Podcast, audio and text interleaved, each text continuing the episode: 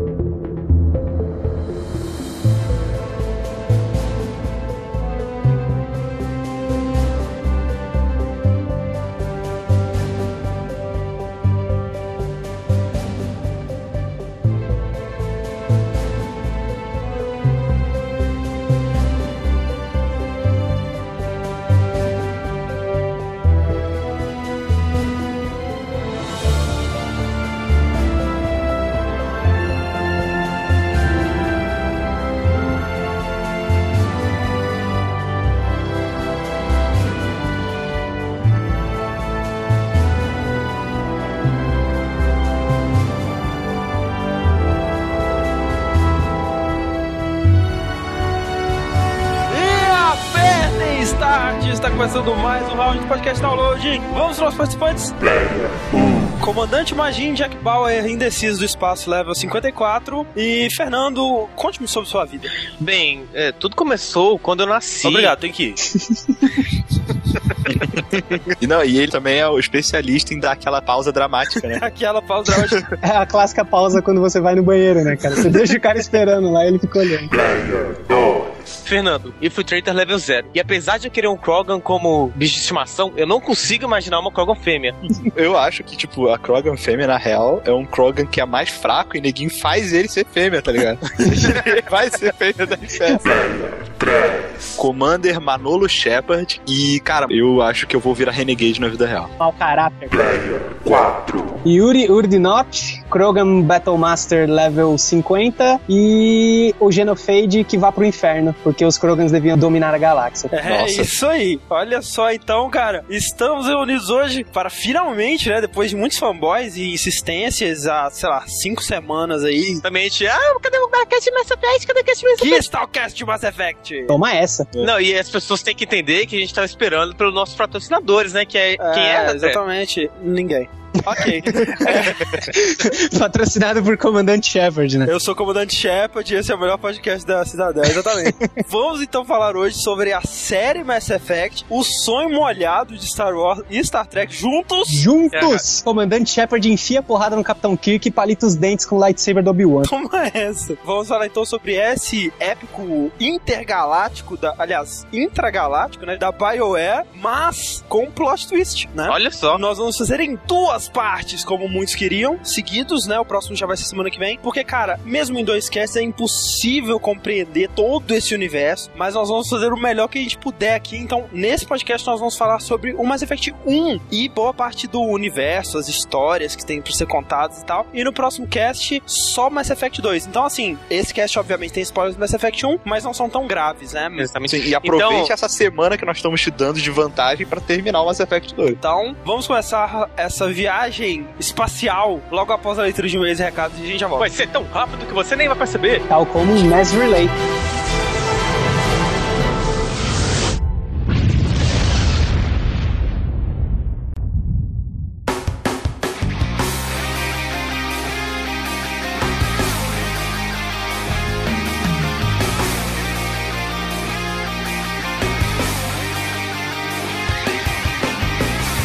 Então, vamos para mais uma leitura de e-mails e recados e comentários, né? E o que mais que puder aparecer por aqui. Olha só, então, Fred, você quer falar de alguma participação sua em algum lugar aí? Eu não sei, né? Sabe? Não. Não, então tá. Próxima...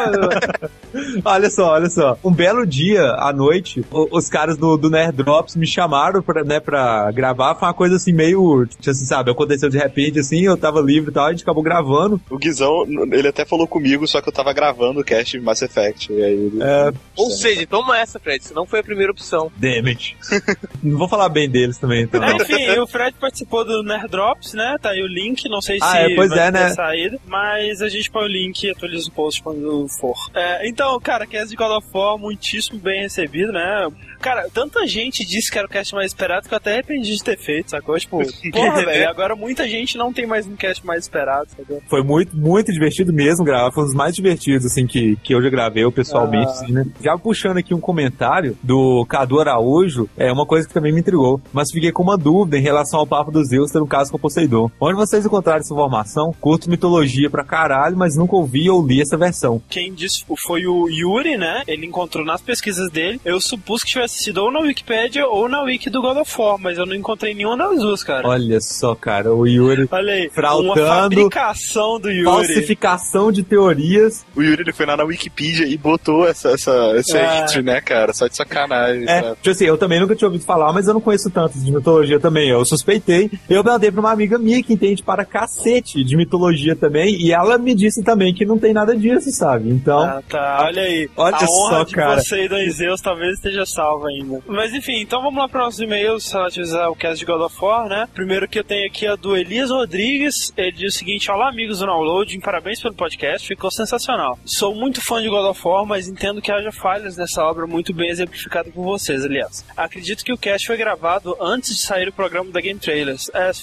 que foi no dia que saiu o programa da Game Trailers, dedicado ao terceiro episódio da saga, pois não vi nenhum comentário sobre ele. Lá podemos ver o quão grandioso e épico será esse game e a excelência técnica que a equipe de criação alcançou. É, quando o jogo tá prestes a lançar, o pessoal, né, cara, solta tudo, né, sobre o jogo, mas a gente não comentou exatamente porque acredito que, como eu e o Fred, algumas pessoas preferem ir para o jogo virgens, né, é. sem nenhuma, sem nenhuma pré-expectativa criada, além da expectativa do próprio jogo mesmo. Não, com certeza, assim, isso pra mim tá virando uma filosofia, cara, sabe, porque os jogos que eu não acompanhei nada, que eu pego por um acaso, assim, e são excelentes, cara, eles marcam de uma forma Sim. muito maior do que aquele jogo que fica com, sabe, aquele universo de trailer, de não sei o que e tal. Não, e principalmente porque, assim, eu não vi os vídeos, cara, mas o pessoal tá falando que é coisa de realmente explodir cabeça, coisa foda pra caralho. Uhum. Então, tipo, Sim, velho, eu vou preferir muito mais ver essas coisas pela primeira vez no jogo mesmo, sabe? Exatamente. Eu, pessoalmente, gosto de ver vídeos quando eu não tô com hype nenhum pro jogo. Isso, pra ver se você cria o hype, né? É, ele continuou aqui, só complementando, tem mais um, um easter egg que vocês não comentaram, que é no God of War dois, logo depois que você derrota as Irmãs do Destino, numa sala adjacente,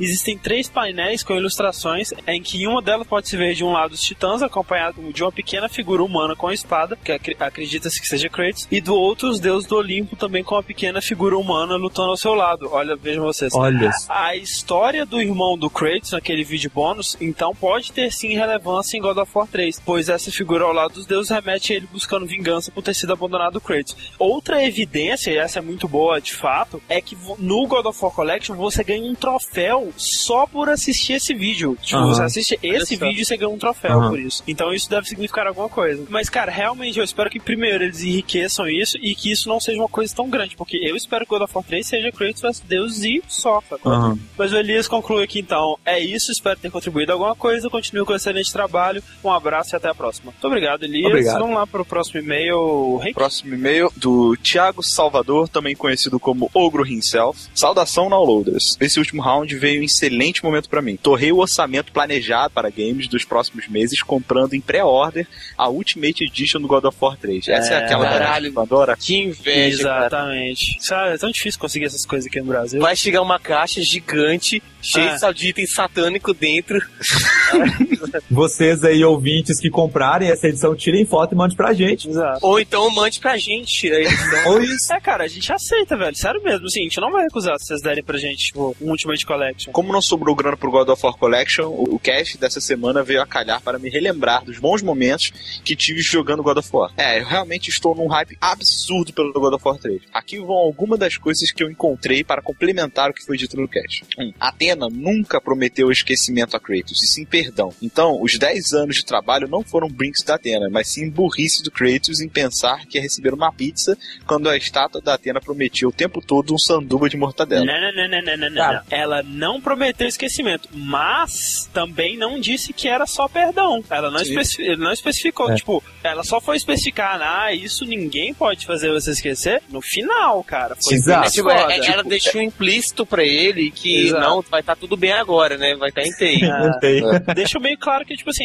a gente vai fazer o que você quer, sacou? E aí quando chegou no final, que ela foi explicar pra ela o que, que ela podia e o que ela não podia fazer. Sacou? Exatamente. E isso que foi, que foi sacanagem de parte dela. Não, sem contar porque ela tava se fazendo de burra, porque o Kratos nunca escondeu o que, que ele queria. Ela foi manipuladora. Aí ele diz, a, a, além disso, o suicídio talvez trouxesse sim paz a Kratos. No primeiro jogo, ele continua consciente e vivo porque não caiu no rio Styx, que o levaria em definitivo para o mundo dos mortos. Ah. God of War dois, ele estava morto e inconsciente quando Gael acordou e o trouxe de volta à vida. Não, não, não, não, não, não tava, de novo. Não. Tudo bem, ele estava lá no inferno, vamos supor que a pessoa tem que realmente cair no rio lá e, sei lá, chegar em algum lugar. A filha dele passou por isso e quando ele encontra ela no Campos Elíseos, cara, ela tá viva, sacou? Tá normal, sente sentimento, sente dor, chora, sabe? Tá vivinha, cara. Agarra na terra. É, tá igual. E ele continua também. Além disso, Gaia diz, apenas com o poder das Irmãs do Destino você derrotará Zeus. O objetivo de toda a aventura nunca foi salvar a si próprio. Ele retornou ao momento de sua morte para impedir que Zeus usasse a Blades of Olympus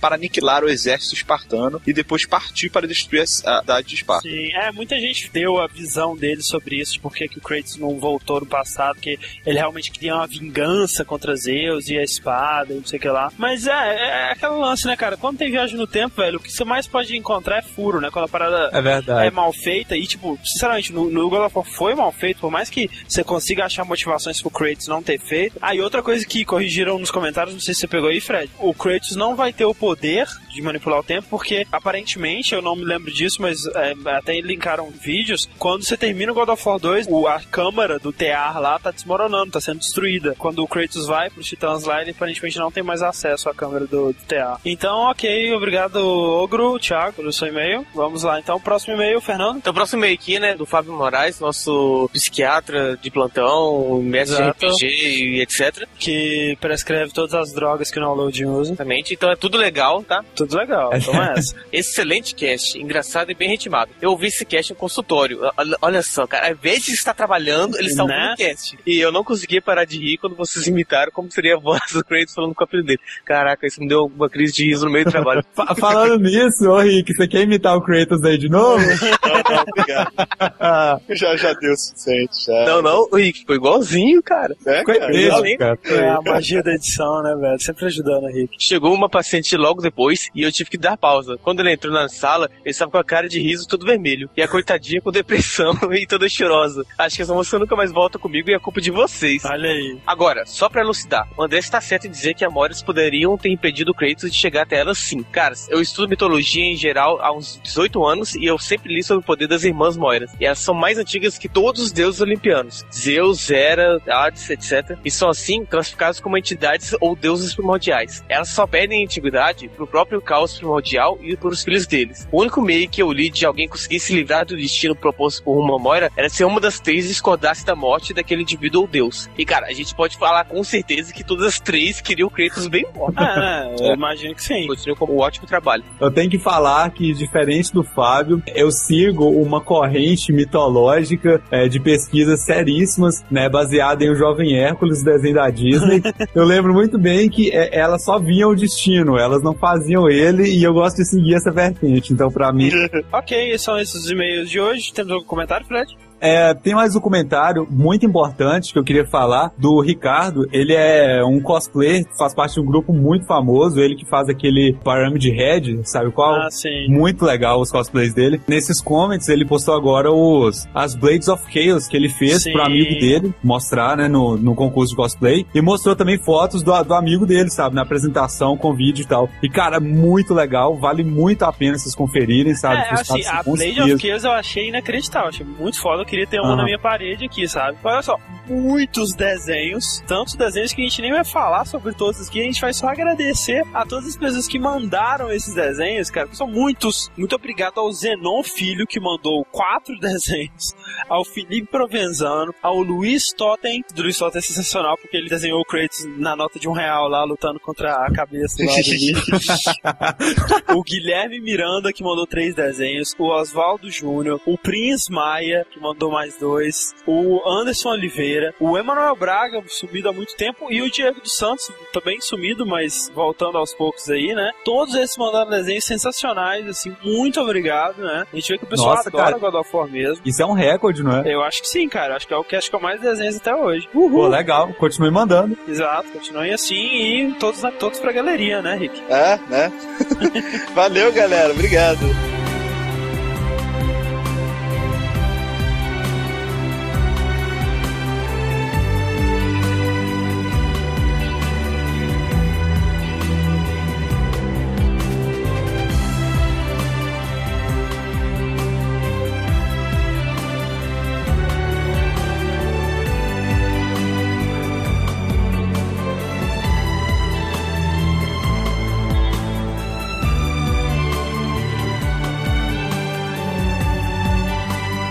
Estamos saindo da velocidade dobra, ou seja lá como eles chamam essa velocidade. Faster than light speed. É rápido, mais rápido que os load no elevador.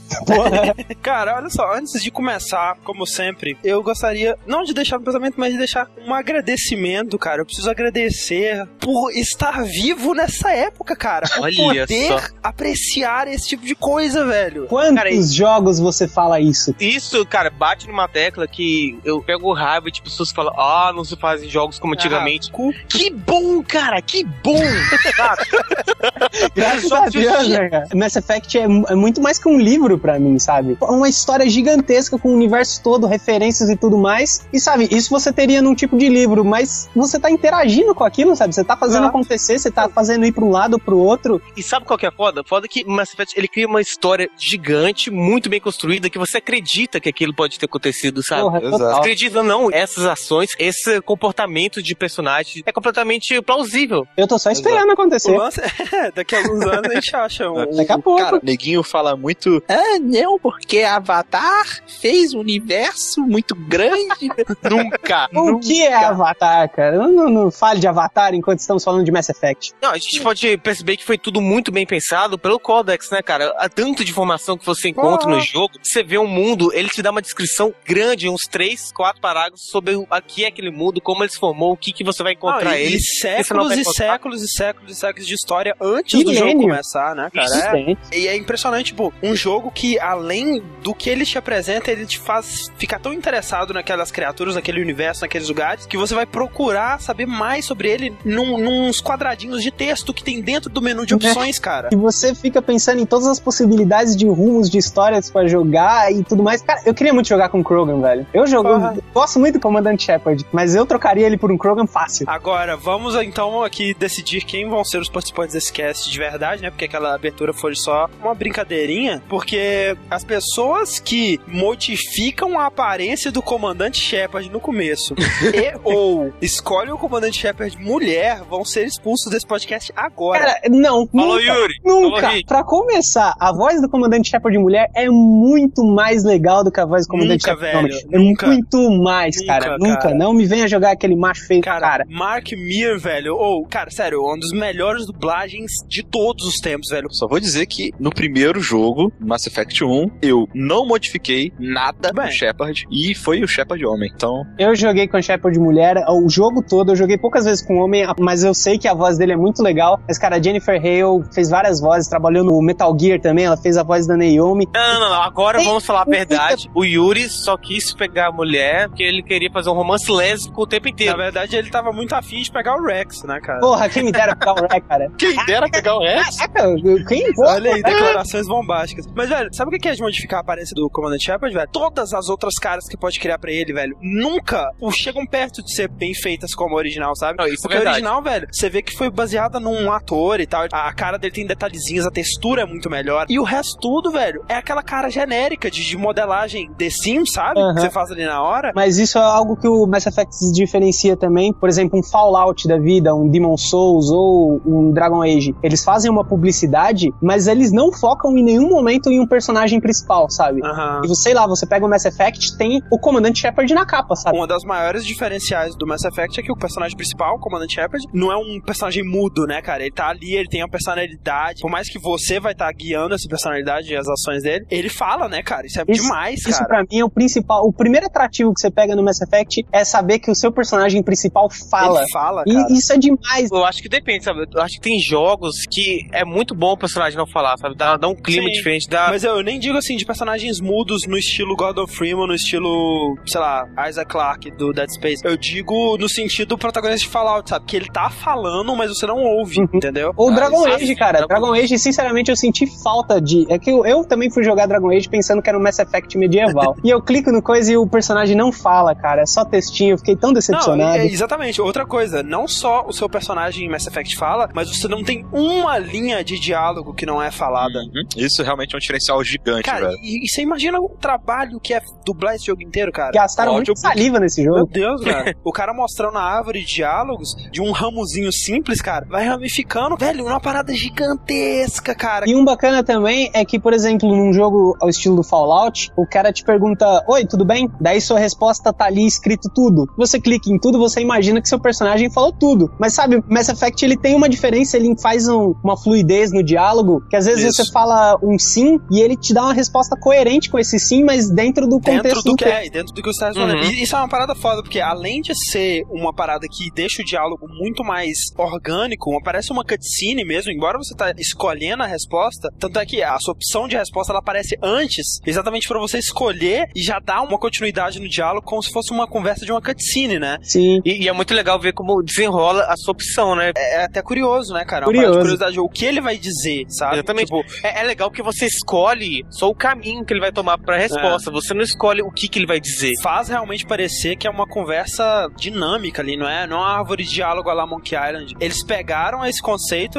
da árvore de diálogo e evoluíram realmente. Sim. Total. E te falar que o diálogo é tão bem construído, é tão interessante, que eu sou do tipo que joga um jogo de R P G, yara yara yara, aperta A, A, A, vamos direto pra ação. E cara, ah. Mass Effect não. Eu quis ouvir tudo que eles estavam falando, cara. Nossa, achei super interessante. Você esgota todas as árvores. Exato. Qualquer opçãozinha que o cara tiver, o cara terminou de falar da sua missão, cara, você vai perguntar da vida dele. E, e você quer mais, cara. Você é, manda tá mais, manda aqui, mais, sabe? Manda mais. Eu não quero aquilo. Você gosta de batata. É, você é. gosta de batata, total. Na sua própria nave, né, na Normandy, quando você tá lá entre as missões, você pode conversar com os tripulantes. Cara, eu saio conversando com todo mundo pra ver o que eles têm falado, conhecer a pessoa. Isso, sabe? Cara, um dos momentos mais divertidos pra mim em Mass Effect é quando eu termino uma missão, volto pra Normandy e posso ver se eles têm mais alguma coisa pra contar pra mim, sabe? Não, é, e é muito da, legal da você chegar deles. E pra alguém falar, pô, como você achou que foi a missão? O que você achou dela? E ver um feedback de um dos seus tripulantes. Não, os jogos, eles estão aprendendo a importância disso, velho. Isso é muito importante, o feedback do que você fez no mundo, o que você fez ali. O jogo Exatamente. reconhecer as suas ações. Isso é importante Isso é pra caralho, cara. De uma marca de bala na parede aos caras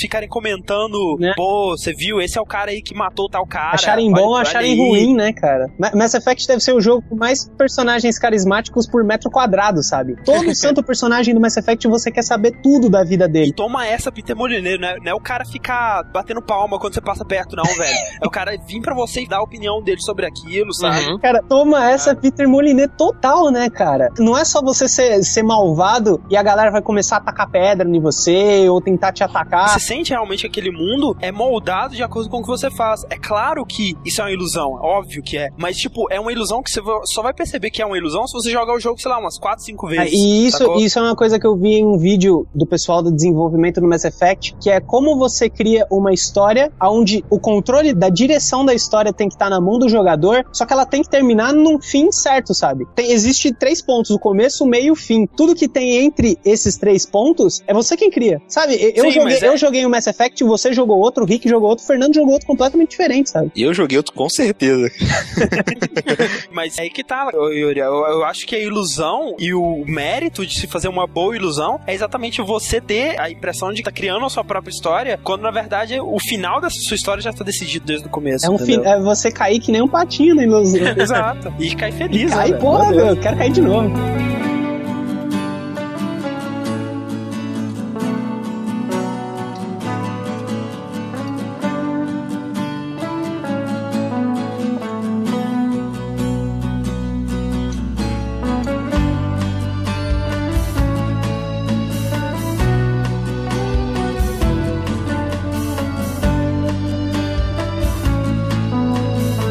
Olha só, o jogo se chama Mass Effect. Alguém me explica, então, pelo amor de Deus, o que é o Mass Effect? É o efeito, é um efeito da massa. muito massa, velho. É um efeito muito massa, muito bacana. Muito doido, muito bacana, né? Muito manolo. Cara, eu tirei duas possibilidades. Um, são os Mass Relays, né? Uhum. Que são o trampolim de uma raça. Um grande estilingue, né, cara? E o outro, a gente fala zoando a efeito da massa e tal. Mas, cara, quando você descobre que todas as raças, toda a massa tá sendo controlada, meio que pode ser tipo um, esse efeito, entendeu? entendeu? Esse ciclo. É um é, efeito em massa, isso é, é bom. Eu não tinha pensado nisso, mas tipo, Mass Effect é um termo dentro do jogo mesmo, né, cara? É, é o nome Sim. que eles dão a uma, um fenômeno físico, digamos, né? Que no mundo real seria similar à Dark Energy que eles estão descobrindo agora, sabe? Que ajuda na tecnologia, que dá aquele salto que eles dão nos Mass Relays. Dentre várias outras coisas. Dentre né? várias outras coisas, e uma delas é, são o uso dos Biotics, que são Biotics. As magias do Mass Effect, digamos é, assim. É, então, assim, eu, eu acho que pra quem nunca jogou nada, o Mass Effect é a força. Oh, é, sim. É seu cosmos. Não é, não é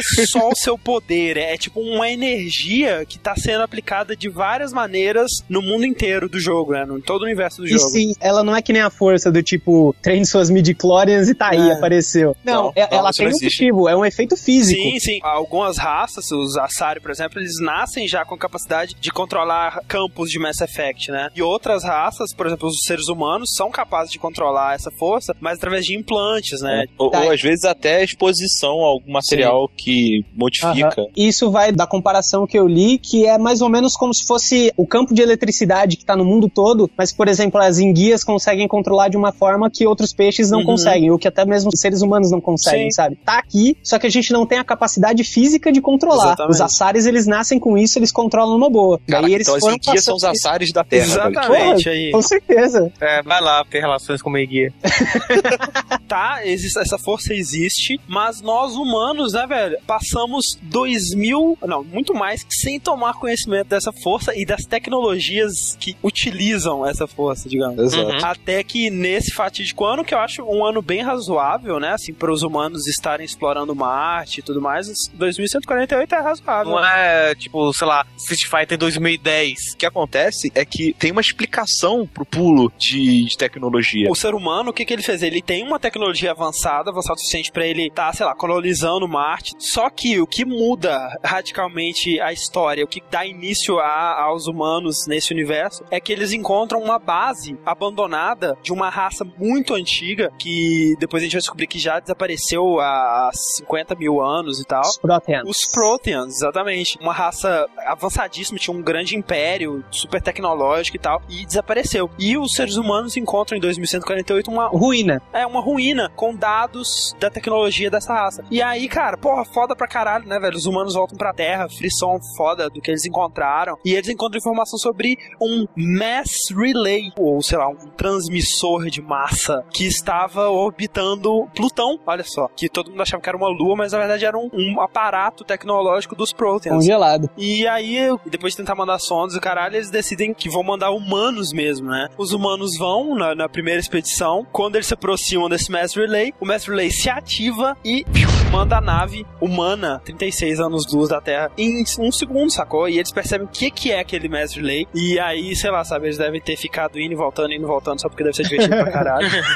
Os, os Mass Relays são uma grande network. É. Eles linkam um ponto a outro. É mais ou menos um wormhole, só que com um conceito diferente. É como Cara. se fosse um grande estilingue mesmo. Ele vai, pum, empurra tua nave até um ponto onde ela vai parar. Exato. E tem outro mais... Mass Relay esperando. Nada mais é do que aquela esteirinha do Sonic que ele passa e fica mais rápido, tá ligado? Pô, vai ficar pra caralho, né, galera? Pra caralho. E aí, tipo, nesse lugar que o Mass Relay leva eles, né, tem vários outros Mass Relays e, e aí o ser humano fica pilhadaço, né, cara? Caralho, vamos explorar todo o espaço. E eles pegam a tecnologia desse Mass Relay, começam a pesquisar. A tecnologia da Terra pula duzentos anos, sabe, com essa descoberta. E aí eles conseguiram é, fazer naves mais uh, modernas, mais rápidas e tal, capazes de explorar esses lugares. E o ser humano, né, como um bom ser humano, sai explorando tudo, sai vendo o que que tem ali pra gente conquistar e ver o que que é bom, né? Uhum. E aí eles vão, cara, ativando todos os Mass Relay que eles encontram pra ver onde que eles chegam, né? Onde vai dar. Olha, um Mass Relay, vamos pra lá. Olha outro Mass Relay, vamos pra lá. E aí eles ficam nas putaria até que... Até que... Uma raça chamada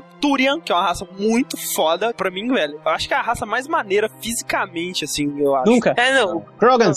É uma coisa muito foda isso que eu achei deles, é que apesar de que eles criaram o Mass Effect com muitas raças humanoides, elas têm peculiaridades, cara, que é muito, sabe, característica. Alienígena. Elas você são bem assim, distintas. Você, porra, isso aqui não é um humano, isso aqui é bem distinto, isso aqui é uma raça completamente diferente. Você nunca vai confundir uma raça de Mass Effect com a outra. Apesar de esse lance de, pô, todas as raças são humanoides, tem, são bípedes, as mulheres têm peitos e tal, por mais que você possa pensar assim, ah, claro, né, cara, isso é muito mais fácil pra eles desenvolverem relações e até pro jogador conseguir se identificar com esses, por exemplo, exemplo, eu nunca vou me identificar com um hanar, aquela água viva gigante. Big imagina, Stupid Jellyfish. Imagina se os Rachni fossem parte do é, jogo. É, tipo um cara da sua você, tripulação, né? E você tivesse, sei lá, a oportunidade de ter relações sexuais com a Rachni fêmea.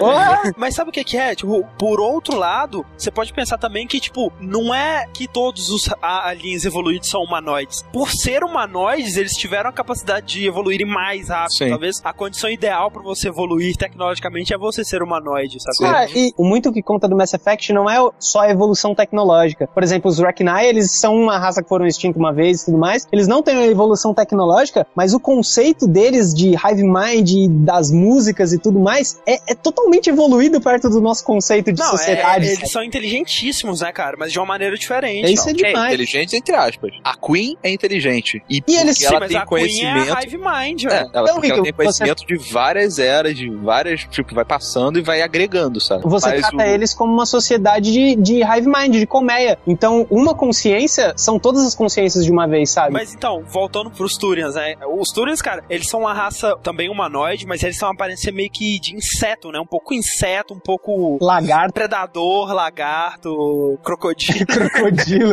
Eles, eles, são, eles são bem distintos, você não consegue associar ele com um animal. Sabe o que é maneiro? Parece que eles têm uma pele humana e daí vem um exoesqueleto em cima, tipo, parece até meio metálico, é né? É como em se alguns, eles tivessem uma, uma proteção de... natural. E a cabeça deles, eles têm tipo um exoesqueleto que parece uma máscara, sabe? É muito foda, isso cara. É muito legal. Eu acho maneiro a boca deles, assim. Nossa, é, cara, é foda demais, velho. Ah, é, é, o... é muito único, a cara. A anatomia deles, não é uma né? coisa que eles olham e pensam, ah, tá vendo esse elefante? Beleza. É. E os Turians, enfim, eles são uma raça militar, né? Bem metódicos e tal. Bem focada no Império Romano. Turians, Centurians. Ah, ah. Olha aí, cara, olha só. Caraca, velho, sabia que chamar o Yuri ia ter valido a pena. Ia mano. Dar alguma coisa. Mas, enfim, e aí eles veem um bando de idiota. De alienígenas. Um bando de macaco. Um bando de macaco pulando de um mestre-lei pro outro. É, não, tipo, um bando tipo de criança maluco. Feliz, sabe? Ganhou um brinquedo novo. Não, você tem criança.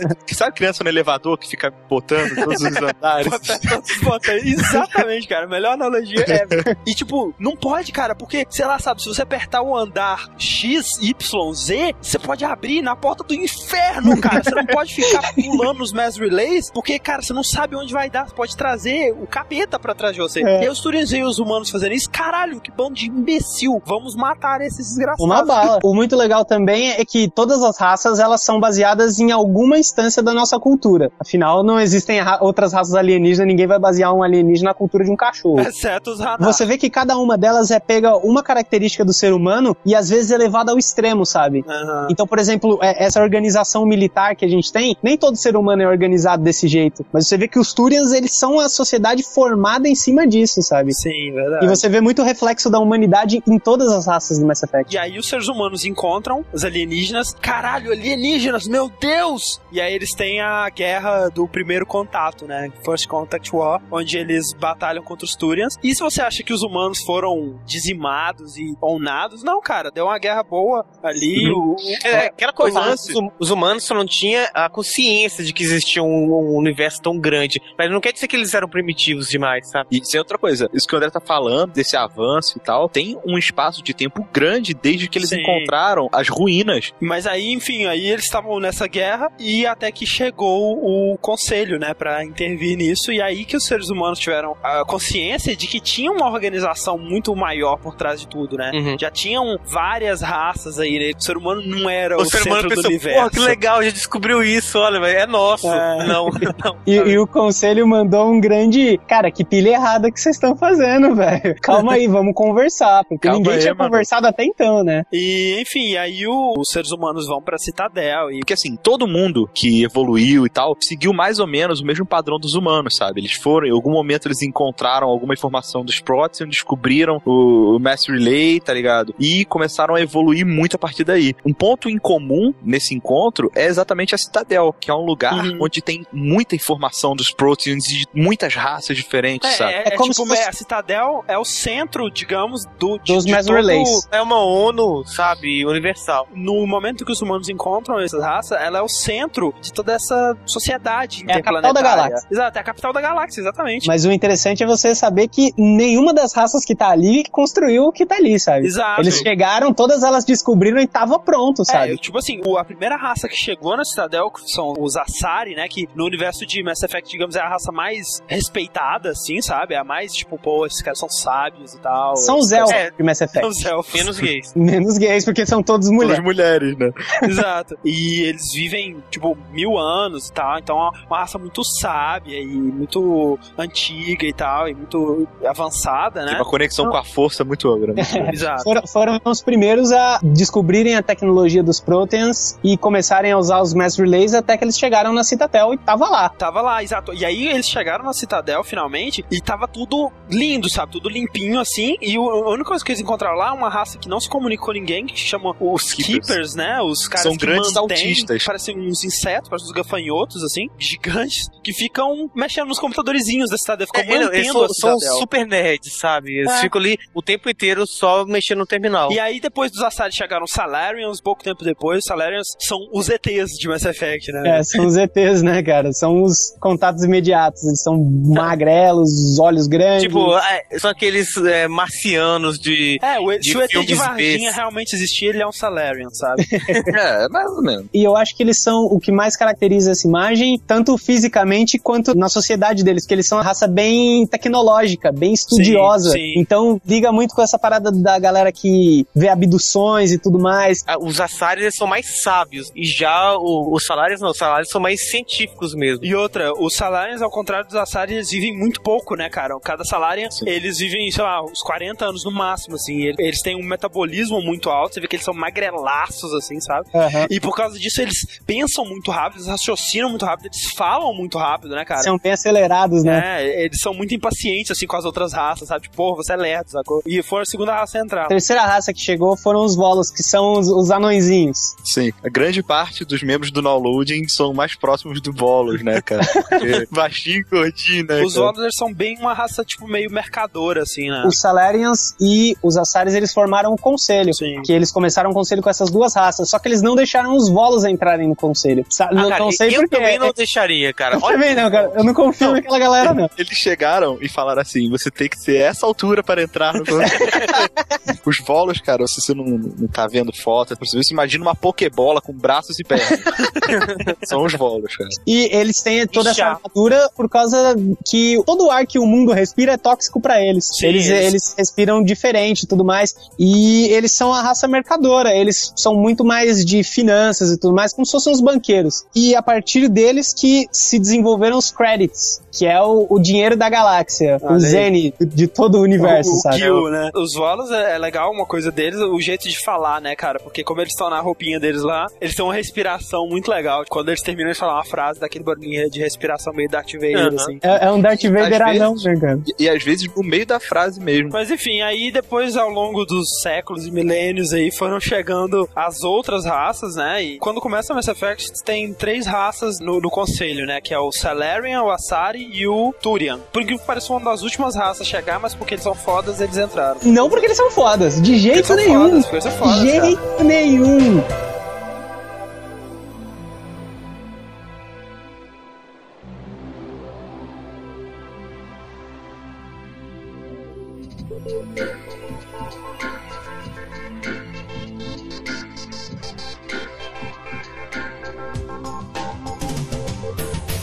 Antes do Mass Effect, antes do começo, tem muita coisa. E o que tá acontecendo na hora do Mass Effect, os eventos do Mass Effect não são por acaso, sabe? É, é o clímax de uma situação que já vem acontecendo há milhões, não, milhares de anos. várias, várias situações que vão se encontrando, se intercalando e gerando outras situações, né, cara? É, isso é muito bom. Ah, cara, isso é aquela coisa que a gente comentou, né? Esse jogo, ele não simplesmente criou uma aventura. Ele criou, cara, um universo, literalmente. Isso. Essa é a grande diferença que eu vejo entre o Mass Effect e o Dragon Age, cara. O Dragon Age, ele pegou um mundo que já existe e criou uma história muito foda, por sinal, dentro dele. Já o Mass Effect, não. O Mass Effect tem muito mais créditos do que ele criou do pegou, zero, né? Ele chegou assim do zero, tá? O que que eu tenho? Eu tenho humanos e eu tenho o universo inteiro. O que que eu vou fazer? O Star Wars, o Star Trek? Não, vou fazer uma coisa bem feita. Ah, ele criou...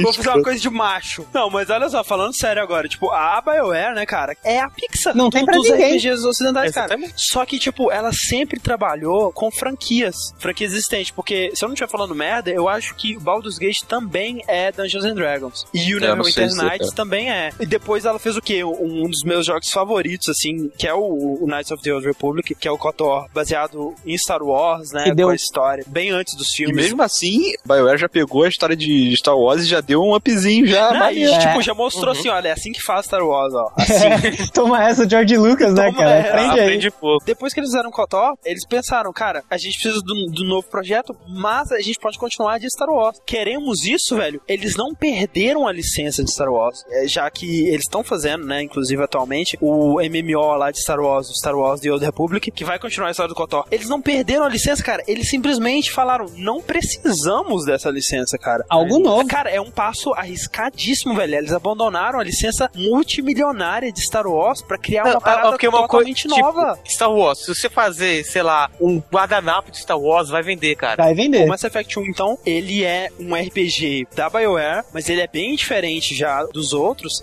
pelo sentido de que já no primeiro ele parece muito um third person shooter, né? Uhum. No dois isso é muito mais claro, mas no um você já começa a misturar bem esse lance de ser um shooter em terceira pessoa, que ao mesmo tempo é um R P G. É, né? Coisa é, que é... o Fallout tentou fazer e levou pra um lado diferente. Fallout é muito legal também o conceito que eles fizeram, mas o Mass Effect ele é muito mais um action R P G, uhum, do que o Fallout. Também até a, essa ideia de que você tem uma party, mas você só controla o seu personagem isso. principal, pode dar ordens para as pessoas do seu party. É uma, uma coisa assim, diferente do que eles já vinham fazendo. E misturaram com os elementos de R P Gs clássicos dos R P Gs dele. Então, assim, o pessoal reclama muito atualmente, principalmente agora com o dois, né, de que o, a parte shooter de Mass Effect um é ruim. E, velho, sinceramente, quando eu comecei a jogar Mass Effect um e saindo direto do KOTOR, eu achei o máximo, porque a parte shooter era um extra pra mim. Eu não esperava aquilo, sabe? Eu esperava um KOTOR que você tinha que pausar, dar o comando, uhum, pausar e esperar o cara fazer o comando, sacou? Então, uhum, o fato de eu já ter controle do tiro ali,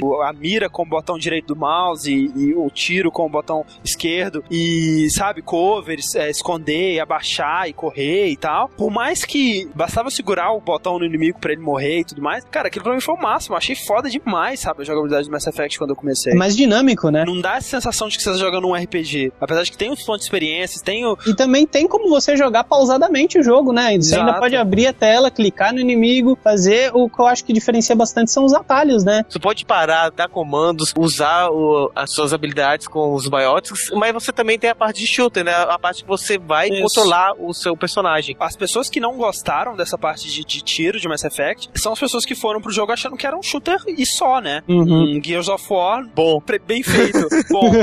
Ah, não, não, Gears of War Não é legal. Fale mal de Gears of War, cara. Então, né, você começa Mass Effect um com a história do Commander Shepard, que... Aliás, ele... qual, foi, qual foi o primeiro nome que vocês botaram? Jaspion. Meu foi Yuri mesmo. Jaspion? Eu, eu juro, foi Jaspion. um, meu foi X. Nada ganha do Manolo Shepard. Cara, o meu do Mass Effect dois, o primeiro nome dele foi Commander. Olha só, cara. Commander Shepard. Que malandrinho. Aí todo mundo se chamando pelo nome completo. É, porra. Então é essa. Como é um R P G, né? Querendo ou não é um R P G, você escolhe uma classe, se você vai ser uma pessoa de mais ataque, ou uma pessoa que usa mais bióticos, ou uma pessoa que hackeia sistemas. Ou, é, os mais poderes stack, né? Que eles chamam. Biótico, stack e armas, né? Que são as três. Dependendo da sua classe, você tem poderes diferentes, você pode usar armas diferentes e armaduras diferentes no um também, Exato. Né? Além disso, você também pode escolher a sua origem, né? Isso é maneiro. Como é você bom. Entrou no mundo, né? Você nasceu na Terra, você é de uma colônia. E eles te dão a resposta disso na lata, né, Isso, cara? Né? Cara, você escolhe que nasceu na Terra e que é um herói de guerra e que seus pais eram da Aliança. Na hora que você clica, o cara fala, nossa, tem esse Shepard aqui, ele nasceu na Terra, os pais cara, são isso da Aliança. Cara, eu achei isso, isso eu achei demais, cara. cara. Não precisava jogar na cara, é, cara. Por exemplo, do próprio Star Wars, do Knights of the Old Republic, o Mass Effect, ele tem um sistema de karma também, né? Uhum. Que é o Paragon e o Renegade, isso. né? Que é o Light Side e Dark Side do Force. Que é a né, grande cara? graça do, do jogo inteiro, que né, é cara? bom demais, cara. Isso é foda demais. É muito não, legal. E é muito legal que isso não vai influenciar nos seus poderes, na sua maneira de como você vai jogar o jogo. Vai influenciar a sua relação com as pessoas. Exato. A linha que você vai seguir. Eu acho que mais que tudo, o lance de Paragon e Renegade é muito melhor para um sistema de karma num jogo como Mass Effect do que Light Side Dark Side foi no Star Wars. Porque é o seguinte, cara, se no Knights of the Old Republic, se eu fizer um personagem de Dark Side, ele vai salvar o mundo, sabe? Isso não faz sentido. É, tipo, é, o final verdade. é o mesmo, sacou? Então, tipo, o meu personagem pode ser capeta, velho. Pode ser o velho Darth Vader on drugs, sabe? que ele vai no final vai matar o Darth Malak e salvar a humanidade, ou uhum. seja lá, o que for. E no Mass Effect o legal é que não é bom ou mal, é bom ou Jack Bauer, sacou? Exato. Não, é que você não muda o, o seu jeito de pensar, você só muda os atos que você toma pra os chegar meios, no objetivo, né? É, porque o meios. objetivo sendo Paragon ou Renegade é o mesmo. Isso. Eles te dão um começo e um final, o que vai acontecer durante o caminho você que decide. Por exemplo, eu tenho que ajudar a velhinha a atravessar a rua, eu posso esperar o sinal ficar vermelho e levar ela através da passagem de pedestres, ou eu posso parar o trânsito, bater três carros, explodir, fazer um engarrafamento e levar ela pro outro lado. Exato. Ou você pode chutar ela e ela sai quicando é. entre os carros e chega do outro lado. Daí sobe um Renegade mais vinte e cinco, assim. Sim. O sistema de escolhas no Mass Effect, ele é diferente de outros jogos, como, por exemplo, o próprio KOTOR ou BioShock, uhum. né, que apresentam, teoricamente, uma escolha de moral que não, não é tanto assim. Você tá vendo uma escolha, mas você não tá olhando pra escolha, você tá olhando pro o resultado da escolha. Sim. No Mass Effect, cara, tem escolhas que são muito difíceis, cara. Tem escolhas que realmente não tem exatamente uma resposta certa. Sim, uhum. tem, tem, cara, tem mesmo. Tem, é tipo, tem algumas escolhas do Mass Effect que, tipo, independente do que você escolher, vai ser uma merda. É, uhum. é eu, eu acho que cada escolha que tem no Mass Effect tem um impacto absurdamente maior do que qualquer escolha de outro Toma jogo, essa, sabe? Peter Molyneux. Toma essa, Peter Molyneux. As escolhas no Mass Effect vão influenciar, sim, sabe? Elas não vão influenciar seu final, mas vão influenciar tanto o seu processo. Não, e mais assim,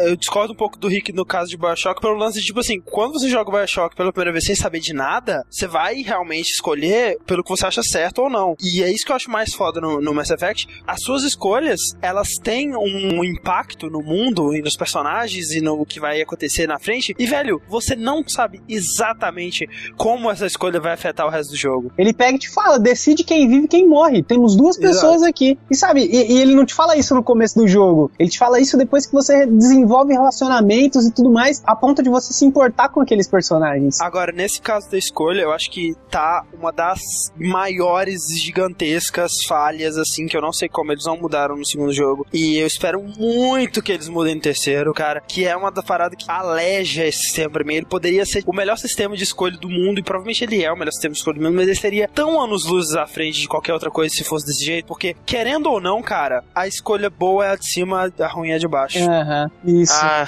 isso que é foda, cara. E outra, tipo, aquelas escolhas mais fodonas de todas, que é a azulzinha, vermelhinha, cara, primeiro, elas não tinham que estar coloridas, você não tinha que saber que elas são tão assim, tipo, uau, vai mudar. Sim, eu concordo. Eu acho que se você não puder ter acesso a elas, elas acho que elas não deviam nem aparecer. Isso, não deviam aparecer, exatamente, cara. Isso é uma merda, sabe? Porque, tipo, elas aparecem, pô, e aí fica aquele lance de grind, sabe? Você vai voltar pra tentar fazer mais coisas pra poder liberar isso. Isso eu acho uma merda. Tira o, o lado orgânico das escolhas de Mass Effect, que eu acho tão foda, sabe? É, é complicado porque, às vezes, tem uma certa situação que você, pô, não sabe como você vai resolver o impasse. Aí, ali em cima, tem a escolha azulzinha que você vai saber, isso. se você for aquilo, você não vai sair prejudicado. Eu acho também que, por exemplo, como foi a primeira tentativa, eles podem ter tentado deixar uma interface mais amigável, assim, pra qualquer Sim. um que vê. E aí eu já acho que no segundo eles tinham que ter feito isso, já eles fizeram tantas mudanças no dois, eles tinham que ter feito isso, cara. E, e outra coisa, e, e funciona ao contrário também, cara, porque muitas vezes, tipo assim, o que eu diria é o de baixo, mas não porque eu quero ser renegade, mas porque, tipo, aquilo que eu diria, por exemplo, eu lembro que tem uma é parte escolha. que, tipo assim, um personagem tá falando assim, ah, eles me enganaram, e tipo, tá na cara que eu enganar ela, sabe? Ah, eles me enganaram. Aí é de cima, pô, não é culpa sua. Aí a outra, é, eles te enganaram mesmo. E tipo, é claro, eles te enganaram mesmo. E tipo, por ser tão óbvio, eu tô sendo renegade só porque é a escolha de baixo. Que idiotice, sabe? Eu também acho isso. Isso eu acho muito, muito tosco. Ah, mas eu também acho tá... complicado também, porque assim, o problema todo tá na recompensa que você dá. Você escolhe uma linha de pensamentos Paragon. Você quer fazer tudo Paragon, porque as melhores coisas estão quando Exato. o seu nível de Paragon está no máximo. Isso é uma merda, porque eu não posso ser um meio termo, porque se eu for um meio termo, eu não vou conseguir as melhores escolhas Exato. de nenhum dos dois lados. Mas quando eu, você eu... começa a dar ponto pra um lado e pra outro, você acaba fazendo uma coisa muito maniqueísta. Você não tem uma meio termo. Cara, eu não posso, tipo, ser é, legal com as pessoas que eu gosto e escroto com as pessoas que eu não gosto, tá ligado? Não pode, tem que ser legal com todo mundo. É. Sabe o que eu acho que seria mais legal, assim? Tipo, eles não deviam te mostrar, você ganhou tantos pontos disso, tantos pontos daquilo. Talvez... manter uma pontuação escondida do jogador. Escondida, mas tipo assim, que, que você pudesse ver nas reações das pessoas, Isso. talvez como na aparência do seu personagem, como no dois E. Duas palavras, Heavy Rain. Devia ser no mesmo esquema do pois, Heavy Rain, sabe? É. Que é, são escolhas iguais, aparentemente, você vê todas ali e cada escolha você realmente sente o impacto dessa escolha. Exato. De acordo com as ações das pessoas. Dando o ponto e, e mostrando exatamente o que você tá fazendo, dando escolhinhas de cada lado, sabe? Fica jogo demais. Uma, uma forma... É um pouco arcade, total é. arcade, é. né? Mas enfim, de todo modo, um grande é, kudos pra BioWare deles terem conseguido acoplar no mesmo personagem, integrar no mesmo personagem, tantas decisões, tantas gamas de, de reações diferentes na mesma personalidade, porque você vê que, tipo assim, a personalidade dele é ampla o suficiente para as duas coisas, sabe? Uhum. É, exato. Por isso que eu acho que o, o sistema de karma, apesar de não ser perfeito, é o melhor até agora. Independente da sua escolha, você tem um tronco central de objetivos e de é, ideologia que não vai mudar. Trocando é, tipo... em palavras, o Shepard é o Shepard, seja mal ou bom, né, cara? Isso.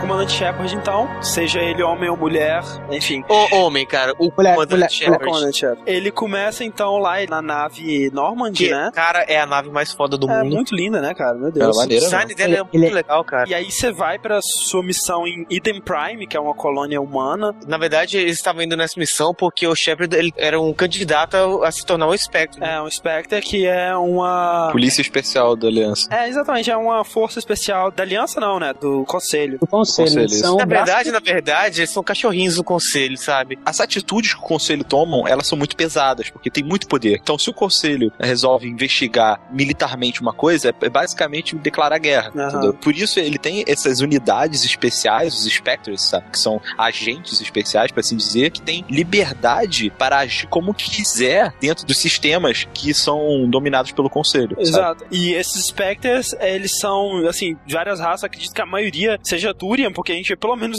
dois Turians já no Mass Effect um, né? E a gente nunca teve, né? Nenhum humano Spectre. E aí o conselho tá considerando você como um candidato ao primeiro humano Spectre, né? E aí você vai pra essa missão pro Nihilus, que é um Spectre Turian, te avaliar, e também porque eles encontraram um artefato Prothean nessa colônia, na escavação em Eden Prime. Lá você encontra a Ashley, mas ninguém liga pra ela. Eu odeio a Ashley. Eu também odeio ela, cara. No Mass Effect dois eu passei a odiar ela. No, no, no, no, não, no um eu já odiava, cara. No é, um eu deixei...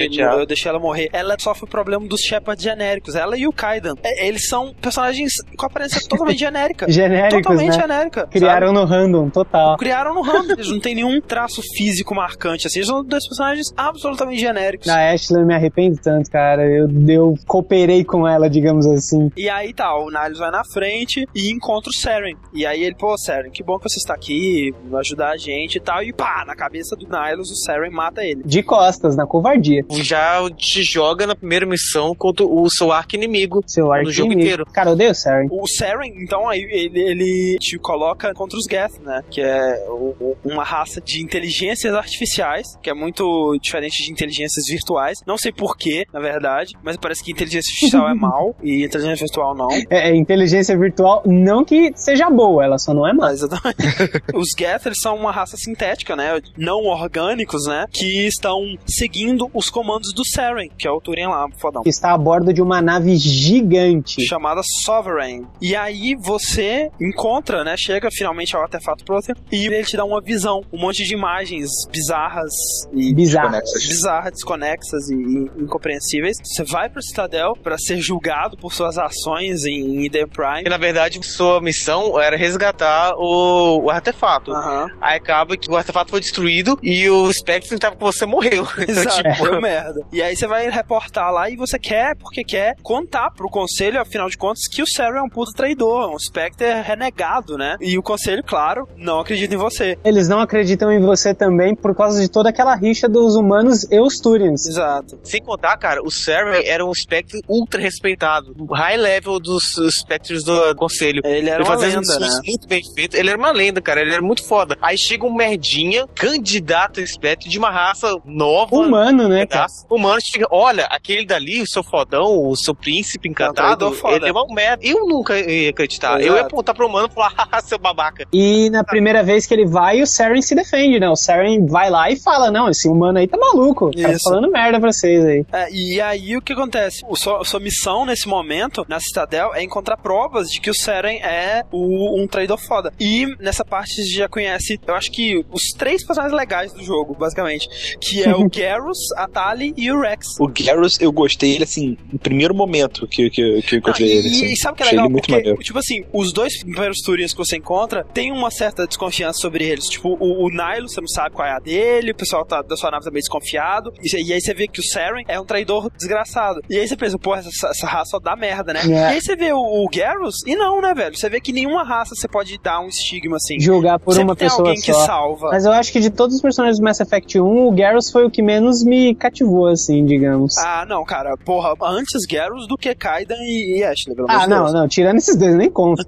Pra quê, não. Cara? Você tem aliens super maneiros, você vai botar não. Humanos no seu time? É. O Garrus, ele é, ele é um policial, digamos, né, do C I S E C, que é o Citadel Security, que é a polícia da Citadel, digamos assim, uhum. E uhum. Ele tava querendo condenar o Saren, né? E o Rex, que é um Krogan mercenário, assim, também uma lenda entre os Krogans, diga-se de passagem. E você vê o, o Rex, cara, ele é muito foda, cara. O design dele... Cara, ele é muito bem feito, cara. O Rex é o mais motherfucker de todos, cara. Dá voz à personalidade. E não só isso, cara. Mesmo entre os Krogan, eu acho que de todos os Krogans que apareceram no Mass Effect um e dois, ele é o mais legal, Ele cara. é o mais macho, cara, de todos. Ele tipo... tem uma cicatriz gigante na cara, é? velho. É muito foda. Cara, é... eu gostei muito do design do Grunt, cara. Achei muito maneiro. Ah, achei tosco. Achei tipo, tosco assim, também. O Grunt parece um bebê, e eu acho que essa é a intenção, mas eu prefiro os Krogans cansados da guerra, cheios de cicatrizes. O, o Grunt tem pele de bebê, velho. Né? Ah, cara, o Rex, ele come o Grunt no jantar. Né? Nossa, cara. Mas os Krogans, eles são uma raça guerreira, né? Meio tribal, meio orc, assim, o, né? Os Krogans, eles são orcs. Os Krogans, pra mim, são o que a humanidade seria se ela tivesse entrado numa era nuclear. Porque a, a história dos Krogans é... O, o planeta deles foi destruído há muito tempo atrás por um inverno nuclear, sabe? Eles começaram a lutar, uhum. lutar, lutar e acabaram com o planeta inteiro. E no fato de eles acabarem com o planeta, eles se dividiram em tribos e tudo mais e pararam de avançar espacialmente, digamos assim. E só os que sobreviveram foram os mais fortes, os com Blood Rage. Exato. E esses mais fortes, eles desenvolveram algumas capacidades pra prevalecerem nesse planeta tão, tipo, hardcore, né? É, tipo, deles... resistência a esse tipo de condição e, principalmente, uma coisa que vai ser muito importante pra história deles, a reprodução deles é muito rápida, muito sabe? Rápido. Porque eles morrem muito. E... Então, a reprodução deles é muito rápida. O, e o que eles falam também é que uma batalha mano a mano com o Krogan é uma batalha perdida. São tanques de guerra, sabe? A não ser que tanques seja o Shepard. Os Krogans entram na história de Mass Effect pelo seguinte, um belo dia, uma criança feliz como os humanos estavam sendo, entrou no elevador e começou a apertar todos os botões. E aí, apertou um botão escrito Hell, né? É, é, é, botou o andar do síndico. Andar do síndico. E aí, encontrou uma porra de uma raça... Insectoide. Tipo os Zergs do Star Trek, uns insetos do inferno, que, tipo, entram em número gigantesco na sua casa e te matam. E gospem sabe? ácido na tua cara. Que são os Rachni, né? E seguiram quem encontrou eles de volta até a Citadel. Uhum. E entraram em guerra com todos os povos da é, Citadel. É porque todos os, povos o, do... os Rachni, eles são uma, uma raça inteligente, mas eles também são muito agressivos, sabe? É, eles o... foram agressivos nesse primeiro contato. Aí eu vi o,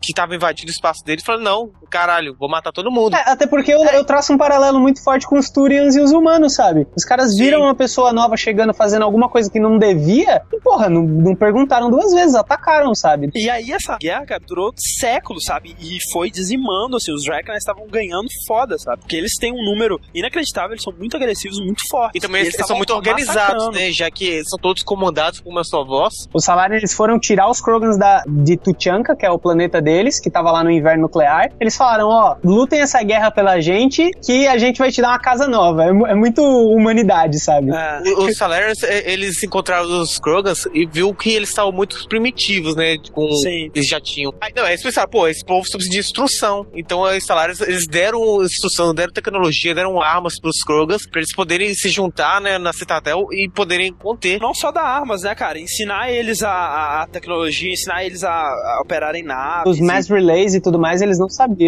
E sim, em oitenta anos eles conteram os Rachnis e em, em cem anos eles extinguiram os Rachnis da, da face do universo. Mesmo... Tipo, os Krogans, eles batalharam entre si porque não tinha ninguém pra matar, sabe? É. Eles tinha um filho e enchia o filho de porrada, porque não tinha mais ninguém pra ele bater. Não, e os Krogans, eles têm uma parada que tem órgãos reservas, né, no corpo deles. E quando um órgão vital deles é ferido, o órgão reserva entra em funcionamento, pra eles não morrerem. Só que esses órgãos reserva, eles não são tão bem ligados ao cérebro assim. Então, eles, tipo, perdem a capacidade de racionalizar e ficam máquinas de guerra mais ainda, sabe? Então, tipo assim, você ferir um Krogan, velho, você tá mais fudido e ainda. Isso, né? Isso é muito maneiro que no combate, no jogo, você consegue é, é, ver isso, porque você tá matando um Krogan. Quando ele tá perto do final da vida dele, ele cai no chão, começa a recuperar a própria vida, sabe? Ele começa a regenerar. E se ele levantar, maluco, pode ter certeza que ele vai arruxar você. Cara, ele vai te dá um sprint, velho. Na tua cara, nossa, maluco. Assustador. E os Krogans, eles foram tidos como heróis da galáxia, salvadores da pátria. E... até, né? E deram colônias pra eles. Só que, como esses planetas não eram tão hardcore como o, o Tuchanka, né, o planeta deles, eles reproduziram demais, né, cara? E foram saindo desses planetas e buscando outras colônias e, e viraram uma praga, né, cara? Não, não viraram uma praga. Eles só começaram a se expandir. E começaram até a invadir outras colônias de outras raças. E aí o Conselho teve que tomar uma, uma medida contra isso, e né? Os Krogan se rebelaram contra o Conselho. Eles acabaram caindo em um planeta Turian. E eles começaram a atirar e entrar numa guerra fodida com os Turians. E o, o pessoal do Conselho percebeu que os Turians tinham uma certa capacidade de enfrentar os Krogans e começaram a financiar eles. Só que mesmo assim ainda não tava dando, sabe? É, e aí o que os Turians fizeram, né? Eles viram que os Salarians tinham desenvolvido uma arma biológica chamada Genophage, que eles queriam usar, na verdade, como método de negociação, sabe? Tipo assim, olha só, olha o que eu tenho. Parem de fazer merda, senão você sabe o que eu tenho. Ela sabe? Torna o nascimento dos Krogans praticamente impossível. Uma a cada mil crianças nasce saudável. Exato. E aí os Turians pegaram essa arma, não pensaram duas vezes e usaram a porra da arma. Tomando a cabeça, né, Tomando cara? a cabeça. E todo santo Krogan é infectado com o Genophage. E aí, ao longo dos anos, os Krogans foram definhando, definhando, até que eles se renderam. Né? É, aí pediram pinico e eles falaram, não, LOL, não tem cura. É, é. Não, não tem, já era. E os Krogans, eles até hoje são, tipo, muito mimimi por causa disso. Porque, tipo assim, porra, salvamos a galáxia e eles esterilizam a gente, sacou? Tipo, cara, muito mas, mimimi. Cara, é, acabaram é... com a raça deles. O, o Yuri, é, ele é um Krogan, né? Sabe?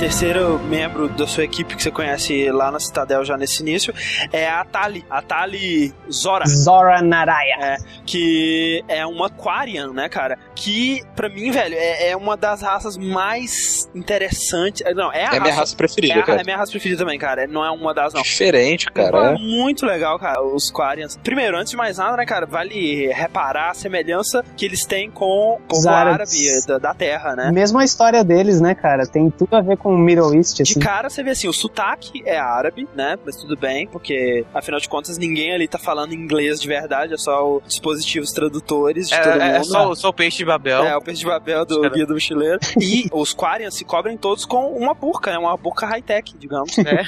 Que impede Mas que ela eles não... morram, né? É, só que o motivo não é religioso. Exato, não é religioso, é, é imunológico, né? Não é religioso, mas acaba sendo tratado, ele foi incluído na cultura dele, sabe? Um ritual. Se não usar, morre, não é cultural. Não, mas, mas então, mas não é simplesmente ah, quando você nasce, toma essa aí. Partiu de uma certa idade, tem, tem um ritual, ritual, exato. Tem uma passagem. É, é tipo, não, não é o caso dos Volus, que Volus uh-huh. é, é por causa do ar que a expressão deles é diferente. É porque os Quarians, eles só na terra deles que tem toda a atmosfera, né? Todo e mesmo o sistema. Lá, eles já tinham um sistema imunológico frágil. Uh-huh. E quando eles começaram a ir pra outros lugares que tem bactérias, tem vírus, tem seres estranhos pro corpo deles, eles começaram a se foder geral. Ah, cara, eu não sei como é que os humanos, assim, os humanos são machos pra caralho, né, velho? Eles caem é. no planeta assim, sem máscara, sem nada, de boa, é. respirando, beijando todo mundo. mundo foda, né, beijando cara? todo mundo macho. É o principal, né, cara?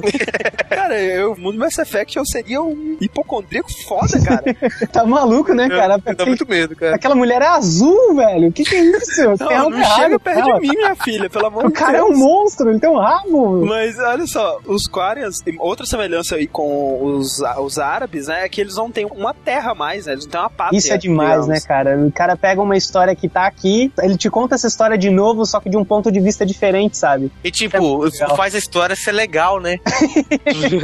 Quando as Quarians, eles são uma raça bem high-tech, né? Bem tecnológica, bem evoluída e... É, de novo, é o, o meio que, que se diverge, que os Salarians são uma coisa mais biológica, biológica né? E já Sim. os Quarians são uma coisa mais técnica, né? São mecânicos, né? Mecânicos. E aí, o que eles fizeram, né? Eles começaram a, a construir inteligências artificiais pra ajudar eles com o trabalho, com exércitos, né? Segurança e tudo mais. Cara, a história dos Quarians dá pra você resumir fácil. Imagina se você compra um PlayStation três, um dia o seu PlayStation três começa a criar inteligência. Quando você perceber que ele tá tentando criar inteligência, você vai tentar quebrar ele. Ao invés de você quebrar ele, ele te bate e te expulsa de casa. Exatamente. Mas mais ou menos porque o PlayStation três, ele não... Tipo, os PlayStation três, os Geth, eles não criaram inteligência do nada, cara. Sim, foi ao longo dos anos. O, os próprios Quarians foram dando certo nível intelectual para os Geth. Assim, o problema sim, mas é foi, que... foi uma parada, tipo, tão aos poucos que os Quarians não foram reparando, sabe? E quando eles se deram conta, os Geth, né, a inteligência artificial que eles tinham criado, tava... consciente. Eles deram uma inteligência, mas não esperavam que essa inteligência gerasse uma consciência. Tipo, é exato esse móvel total, cara. Você vê é, aquela coisa de você cria a máquina, a máquina, ela vai aprendendo com você, né, com observando o ambiente e vai conseguindo Sim. tirar conclusões ela própria. E ela vai se tornando tão parecida com você que o que você mais quer, que na teoria liberdade é ter seu próprio espaço, ela vai querendo ter também. Parece muito com a história do Matrix também, né, uhum. cara, se eu vou parar pra pensar. Um, um dia um mecânico mandou um Geth fazer uma coisa e o Geth falou assim, por quê? E aí o, o mecânico falou, fudeu, cara. Tipo, esses Geth, eles ficaram conscientes, eles vão perceber que a gente tá escravizando eles, eles vão querer matar a gente. A gente Não, tem a, que... Aí que é uma coisa foda, eles poderiam sentar e conversar, olha, é, é assim, sim, assado, funciona, vamos conviver em harmonia. Não, eles piram foda e falam, não, vou matar todos eles enquanto eles não estão fortes o suficiente. Mas eles já estavam fortes o suficiente. Exato. Cara, se você vai esquentar um hambúrguer no micro-ondas e o micro-ondas te pergunta por que, que você quer esquentar ele ali, você não vai é. falar, pô, micro-ondas, calma aí, o que, que você quer saber? O grande erro dos Quarian foi que, assim, eles criaram um mecanismo no Geth em que um Geth poderia compartilhar uh, o seu conhecimento. É que, na verdade, data. Não tem um Geth, né, cara? Tem o Geth. Eles são uma é. consciência única. Então, se um se perguntou por quê, ele era só um terminal. Todos se perguntaram por quê ao mesmo tempo. Exato. Na verdade, tinha uma legião. Exato. E aí, os Geth, quando eles viram que eles estavam tentando ser desligados, cara, expulsaram os Quarians do planeta deles, né, velho? E das colônias, cara. E das colônias. Pegaram todo o sistema Quarian e foram chutando a galera de lá. E aí, nasceu a frota migrante, né? Que é um, um conjunto de naves Quarians. Maior conjunto. Naves da galáxia. Que é o mundo deles, né, cara? É, é um, os Quarians que restaram no mundo ou estão nessas naves ou estão na pilgrimage, né? A peregrinação. Eles tinham uma, uma embaixada na Citadel, o conselho viu que eles criaram uma inteligência artificial e isso era meio que proibido, sabe? Eles não... Não, queriam... não, não era ainda, não era, era ainda. ainda. Mas eles viram a merda que deu e baniram os Quarians da Citadel. E proibiram a, a criação ou a pesquisa ou, tipo assim, cara, se você olhou para a palavra inteligência artificial, você é preso, basicamente. Totalmente. Isso, cara, é, é muito irado isso, porque assim, eles passaram tanto tempo, assim, vivendo nas naves e na, na flotila, né, cara, na, na, na frota, que, cara, toda a cultura deles passou a ser em função disso, cara. Por exemplo, o Quarian, ele ganha o segundo nome dele, né, completa o nome, a partir do momento que ele passa pela pilgrimage, né, a pilgrimage é uma iniciação pro cara poder fazer parte de uma nave, cara. Cada navezinha é como se fosse um paizinho, cara, é muito uhum. maneiro. Um Quarian jovem que quer entrar pra uma nave, sabe? E pra fazer isso, ele tem que viajar sozinho pelos isso. sistemas. Ele tem que ser aceito por uma outra nave, ou, por, ou vai passando de nave em nave, vai dar o jeito dele, uhum. né, cara? Ele tem que trazer pra nave que ele quer fazer parte um presente, uma tecnologia, um esquema, um machado. Tem que agregar de alguma coisa. forma. Exatamente, cara. A partir do momento que eles perderam o planeta, eles falam que o pilgrimage, a principal coisa que eles procuram são resources, são recursos. Sim. Pra continuarem vivendo, sabe? O principal motivo da pesquisa e da evolução evolução deles é sobrevivência, porque eles estão num ambiente hostil gigante, sabe? A galáxia é um ambiente hostil enorme pra eles. Mas enfim, a Tali, então, ela é uma jovem Quarian, né, em sua pilgrimage, uhum. e ela aparece na história como uma pessoa que diz ter informações que incriminam o Saren, né? E aí vai todo mundo atrás dela,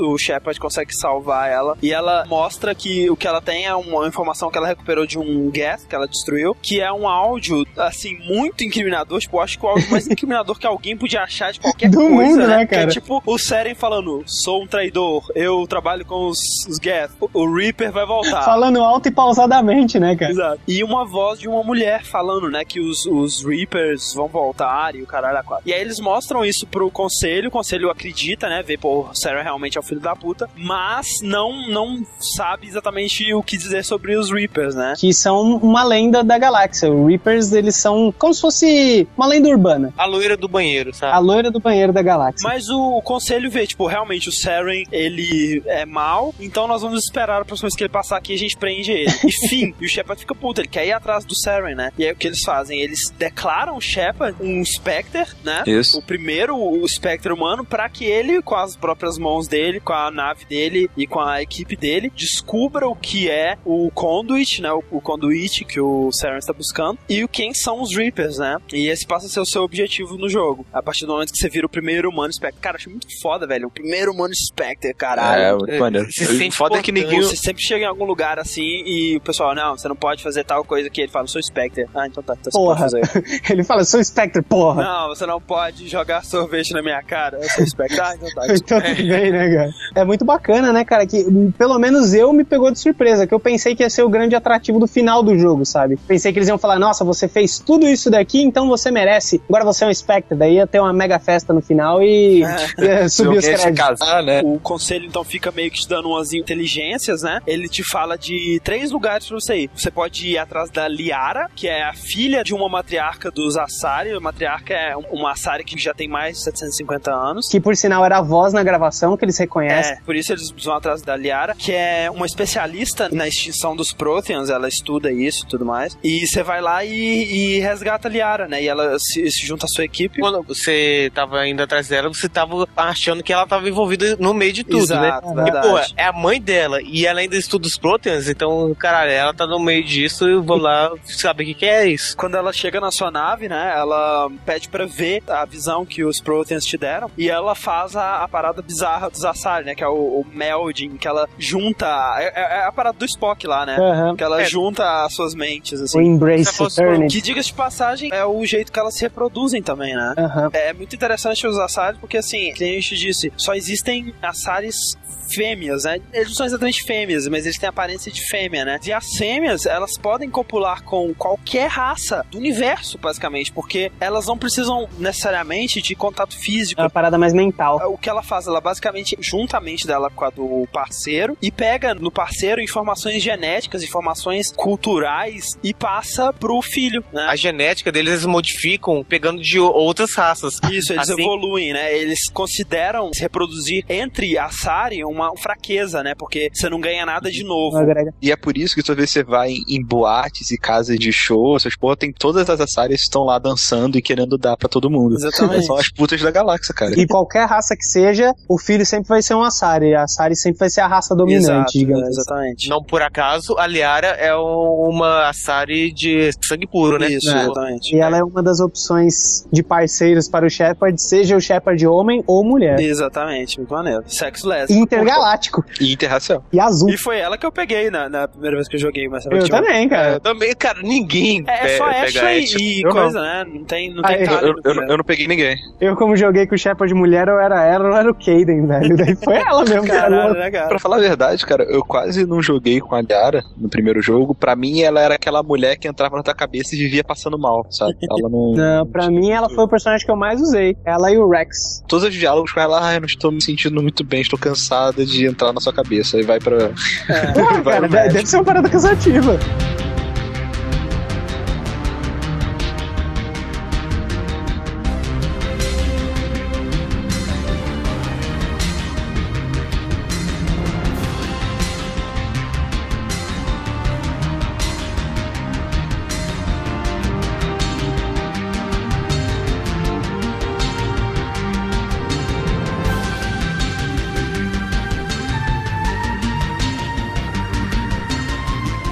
e aí tem, ó, o segundo lugar que você pode ir, né? E esses três lugares você vai na ordem que você quiser, na verdade, né? Uhum. É Feros, né? Que era um planeta habitado pelos Protheans, ainda com ruínas Protheans. Você vê torres gigantes, assim, das antigas civilizações dos Protheans lá, tudo bem destruidão. Quando você chega em Feros, tem uma colônia de humanos lá. E lá tem uma, uma empresa que trabalha lá, que é a Exogeny. Tá tendo um ataque de Geth, você foi lá para conter e tentar obter alguma informação sobre o Saren. E você, quando chega na colônia, você vê que tem alguma coisa meio errada. O pessoal Sim, meio pessoal esquisito, tá meio esquisito, e é. o pessoal não gosta muito de você, sabe? E você dá o seu jeito lá, consegue a entrada, tem um cara, um diretor de lá, que ele é bem o cara da corporação, sabe? Não Sim. importa a vida que tá correndo perigo, ele, não, você não pode entrar aí, porque isso é proibido, a empresa não permite, que não sei o quê, e o Mas Shepard... Mas são sobreviventes, que se dane, a empresa não permite. É, é, é aquele cara que tem coisa a esconder, né? Uhum. E é muito bom que se você joga com o Shepard bonzinho, o Shepard vai tentando, não, calma aí, a gente vai ajudar todo mundo. Se você joga com o malvado, ele fala, cala a boca, seu maluco, eu vou, vou entrar nesse lugar agora, tô nem aí pra você e pra sua empresa. Aí você entra e descobre várias informações sobre o Geth, sobre o Saren e tudo mais, e você descobre que, que o Saren tava atrás nesse planeta, era um tipo novo de vida que eles acharam lá. E você vai começando a descobrir isso aos poucos e ninguém falou desse tipo novo de vida pra você, sabe? Ninguém falou, olha, aqui a gente descobriu tal coisa, todo mundo falou que não descobriu nada e tudo mais, você começa a ficar isso. suspeito. Você vai descobrindo que é um ser, que ele é, é orgânico, é como se fosse uma planta, isso. e ele exala um, um, um tipo de, de pólen que eles vão tomando controle da mente do ser humano. E esse ser, né, o que você conhece depois pelo nome de Turian, não confunda com Turian, uhum. é um ser antiquíssimo, sabe? Tipo, muito mais antigo que o, os Protheans, sabe? Tipo, milhares de milhares de milênios tá ali, sabe? Muito antigo. É Uma coisa legal é quando você finalmente encontra o Turian, né, a planta, que é um... não parece uma planta, parece é. um, ele clona uma, uma Asari, né, a Asari que tinha ido lá e tava tentando extrair as informações dele pro Saren, né, ele faz um clone dela pra falar por ele. E, cara, isso é uma coisa que eu acho muito legal. Todas essas raças que não tem contato com o Conselho, com a Citadel, com os seres humanos e tal, eu acho foda demais, o jeito, os nomes que elas têm pras coisas, o jeito de falar é bem diferente, sabe? Uhum. Isso eu acho muito foda, tipo, ela, ela não fala assim, você está mentindo pra mim, ela fala, eu sinto que o ar que está sendo empurrado por você não é verdade. É, e o que eu acho legal também é que por mais que seja um jogo no espaço e tudo mais, você tem uma comunidade fechada de coisas que você conhece, que são as raças da Citadel, que são as raças que você já conhece, que você interage com. E esse tipo de raça antiga e tudo mais, você toma como um alienígena mesmo, sabe? Sim. Como se um alienígena hoje descesse aqui e, e falasse alguma coisa, sabe? Ele ia ter uma cultura totalmente diferente, um jeito de falar diferente. É, nomes diferentes para as coisas que você tem nomes, né? E isso eu acho um conceito é, porque, muito, assim, muito bacana. Mas aí o Shepard, ele toma uma ação muito Kratos, né, velho? Ele mata a criatura milenar, tipo, sem piedade. Sem piedade. E se liberta a Asari, né? E ela, Ou tipo... não, tem um jeito que você pode, digamos, assassinar ela. Que você, ah, é? fala, que você não confia de jeito nenhum nela. Ela começa a falar, não, mas ela está sendo controlada. Não confio em você. Daí não, mas, é, mas mesmo assim, ela, você conversa com ela. Ah, é. sim, mesmo, mesmo e assim, aí ela organiza tá. uh, as visões que você teve do... Exato. Não, e aí ela te fala que o Saren tava atrás ali, era o Cypher, né? A, a, o uhum. decifrador, digamos assim, que é meio que uma maneira de você pensar como um Prothean, de você Ex- entender... Exato. O problema é que o artefato, ele é tecnologia Prothean e ele foi feito para ser usado pelos Prothean. Aquelas visões que foram para na sua cabeça, elas estão desconexas porque você não é um Prothean, você não tá Exato. entendendo o que tá ali. E aí você começa a ter algum tipo de sentido naquelas visões. O problema é que as visões que você pegou daquele artefato, elas não estão completas, porque o artefato já estava danificado quando você pegou. Exato, você não pegou tudo, né? E aí, enfim, o terceiro lugar é Noveria, né? Onde também tem sinais de ataques de Geth, você vai lá investigar. Você vai pra Noveria investigar esses ataques do Geth e descobrir o que, que tá acontecendo por lá, porque você ganhou uma informação de que talvez a Benésia estaria lá. Ela, a ela matriarca, que... a mãe da a matriarca, isso. Ela, ela estaria lá e você não sabe por quê. E o que acontece? Quando você chega lá, pra começar, aquilo é um lugar que não respeita muito nem os Spectres, né? É meio que governado por uma corporação. Meio que, uma... que eles têm meu planeta, minhas leis, sabe? É. é, exatamente. E você descobre que grande parte do planeta tá sendo dominado por uma criatura que você achava que não existia mais, que estavam extintas, que eram os Rachni. Que é né? a raça lá que a gente falou. Os Krogans se extinguiram, digamos assim. E os Rachni, eles estavam te atacando sempre, eles estavam muito agressivos. Na verdade, eles estavam tocando tudo que se movia, né? Eles estavam descontrolados. Isso, exato, eles estavam fazendo qualquer coisa. E mais pra frente, você descobre que os Rachni, eles são mais antigos do que os Prothean. E como a consciência deles é passada de geração em geração pra rainha pra rainha, eles tinham informações sobre o Prothean. O que a matriarca estava querendo lá, ela estava querendo pegar a rainha e usar os poderes dela lá, dos Asares e tal. Pra... É, é os poderes do Asari de poder fundir as mentes, né? Uhum. De, de pegar essas informações dos Protheans com os Rachni, pra poder achar o Beacon. Outro artefato. Não, na na verdade, é pra você poder achar a coordenada do Moon Relay. Era, era um relay que te levaria pra um lugar que nenhum outro relay te levaria, basicamente. Uhum. Isso, exatamente. E, e aí o seguinte, você confronta a matriarca lá, né? Você acaba descobrindo que ela tá sendo controlada pelo Saren, né? Uhum. Pelo que eles chamam de indoctrination, né? Uhum. É que seria é. tipo a lavagem cerebral, né? Que faria as Exato. pessoas trabalharem pra você. Uhum. A nave do Saren tem alguma coisa estranha, que todo mundo que entra na nave começa a idolatrar o Saren, sabe? Quanto mais tempo você passa lá, mais você começa a, a concordar com tudo que o Saren diz, uhum. com tudo que ele fala. E aí, enfim, você acaba matando ela, né? Porque o Saren ainda tá controlando. Ela consegue um momento de redenção que ela toma controle do corpo dela de novo. E aí, cara, pra mim um dos momentos mais fodas do jogo inteiro, que é quando você conversa com a rainha dos Rachni, que ela ah, pega uma Asari morta pra falar por ela, né? Que conceito ah, foda pra uma barata, né, velho? Você fica, Pô, você cara, fica com... Foda demais. Você fica com apego pela barata, cara? Sim, você curte a barata, foda, Alguém cara. daqui matou ela? Foda. Nem não, Stena, cara, foda demais. Ah, bom, ah, bom. Eu, eu queria colocar ela no grupo. Não, é, eu queria... um beijo. Pô, é muito maneiro, cara. Ela, ela conversa com você, ela fala de canções e cores, né? Uhum. Isso é uma coisa que até, quando a gente falou do Turian, cara, é, eles criaram esse conceito de que raças que se desenvolveram separadamente têm completamente um modo de pensar diferente. Um modo de ver as coisas de um modo de ver as coisas é. que, cara, é, é lindo, cara. Os Rackers, é, eles não falam, né? Tem uma canção, eles Sim, cantam. Isso. O jeito dela falar que, tipo assim, ah, eu, eu vejo que você não está do lado desses Asares, dessa matriarca. Ela fala assim, eu vejo que a sua canção não ressoa com a deles. É, muito, é, é, é de novo o que você falou, sabe? Você sente que é um jeito antigo, um jeito completamente diferente de, de se falar. E, cara, é, é muito lindo isso, ver que eles tiveram o trabalho de criar, cara. Isso foi uma criação. Quantos jogos você sente a afeição por uma barata, uma cara? Uma barata alienígena do Uma mal. barata alienígena que tentou te matar antes, sabe? É. E aí ela, tipo, pergunta o que você vai fazer com ela, né? Se você vai salvar ela ou se você vai matar ela. E aí, se você estiver com o Rex lá, ele quase te mata pra você... Ele fica puto. Ele fica muito puto, sabe? Se você tentar salvar ela. No dois, como eu não importei meu save, eu acho que o padrão pra quem não importa o save é não ter salvo. Não, o padrão pra quem ah, não importou é... o save é tá, tudo do jeito que eu não queria fazer. Do, do pior eu jeito possível, pegar... né, cara? Um parêntese aqui, que nessa missão é apresentada a pior parte de Mass Effect do mundo, cara. A parte que eles tiraram no dois e não fez falta nenhuma, que é dirigir Discordo. aquela merda... Da... absolutamente Meu discordo. Deus do céu, é um carro horrível. Cara, cara, chuta o Yuri agora. Meu Ca- Deus, Pô, cara, carro Fernando, horrível. Eu te amo, Fernando.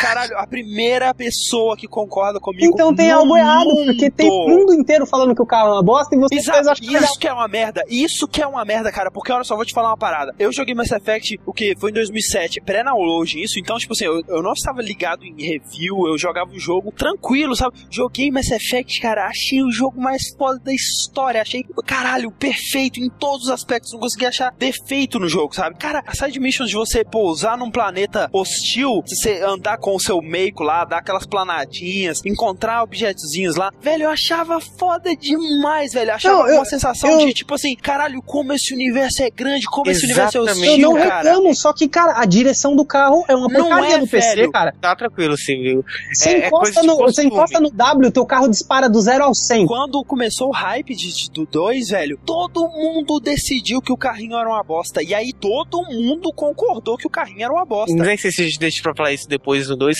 mas eu senti muita, muita falta de você chegar, pousar no planeta e ver aquela imensidão de mapa. E pior, e você... cara, por exemplo, em, em Feros, que você pegava o carrinho e ia andando até o lugar e tal, substituíram no dois por uma telinha de load com animação idiota, vai se fuder, ah, cara. É, cara, é, é muito tosco, sabe? Você, eu não, não me senti que eu tô num mundo grande. Eu só me incomodo com a direção do carro, que pra mim é uma porcaria. Cara, não me incomodei nem um pouco com a direção, não me incomodei com... Cara, as partes de combate no carro, você enfrentava aqueles colossos Geth lá, é, com o carro. Muito legal, pô, era cara. Muito foda. Thrasher Mall nos planetas desconhecidos. Ei, lá. Eu ia de planeta em eu... planeta, dava pra pensar, eu pensava, eu rodava o planeta inteiro. Era um prazer, cara. Eu joguei um, tranquilo, sabe? Acho que eu nem sabia que no dois não tinha carrinho, sei lá. E, cara, eu não achei ruim. Tava comentando quando eu tava jogando com o André, eu tava no Skype, falei, caraca, que maneiro esse carrinho, cara. Ele pula, né? Você desvia míssel igual o Mario, tá ligado? Você pula por cima do míssel, cara. É muito irado isso. Metal Slug, e, né? É. Maneiro. Quando chegou no dois e não teve o carrinho, eu não senti falta. Eu acho que deu um pouco mais de dinâmica no jogo. Uhum. O problema é que eles geraram o carrinho, mas eles colocaram uma outra coisa, que é você ficar minerando, que também não contribuiu com a dinâmica. Você sabe o que eu acho? Eles fizeram o dever de casa deles. Eles pegaram, velho, todas as reclamações, ou quase todas as reclamações que as pessoas tiveram do um, e pensaram, cara, nós temos que mudar isso. O problema é, quase tudo que eles mudaram, eles mudaram pra uma coisa pior. Tipo assim, eles tiraram uma parada é. que não funcionava, mas colocaram uma coisa pior, velho. Não acho que pior, eu acho que... Trocar um momento lá que você tá no elevador, onde você vai ouvir as notícias do radiozinho, onde você vai ouvir seus personagens conversando, por um loading da animação do elevador subindo e descendo, vai tomar no cu, cara. Daí, cara, eu, eu, eu acho que,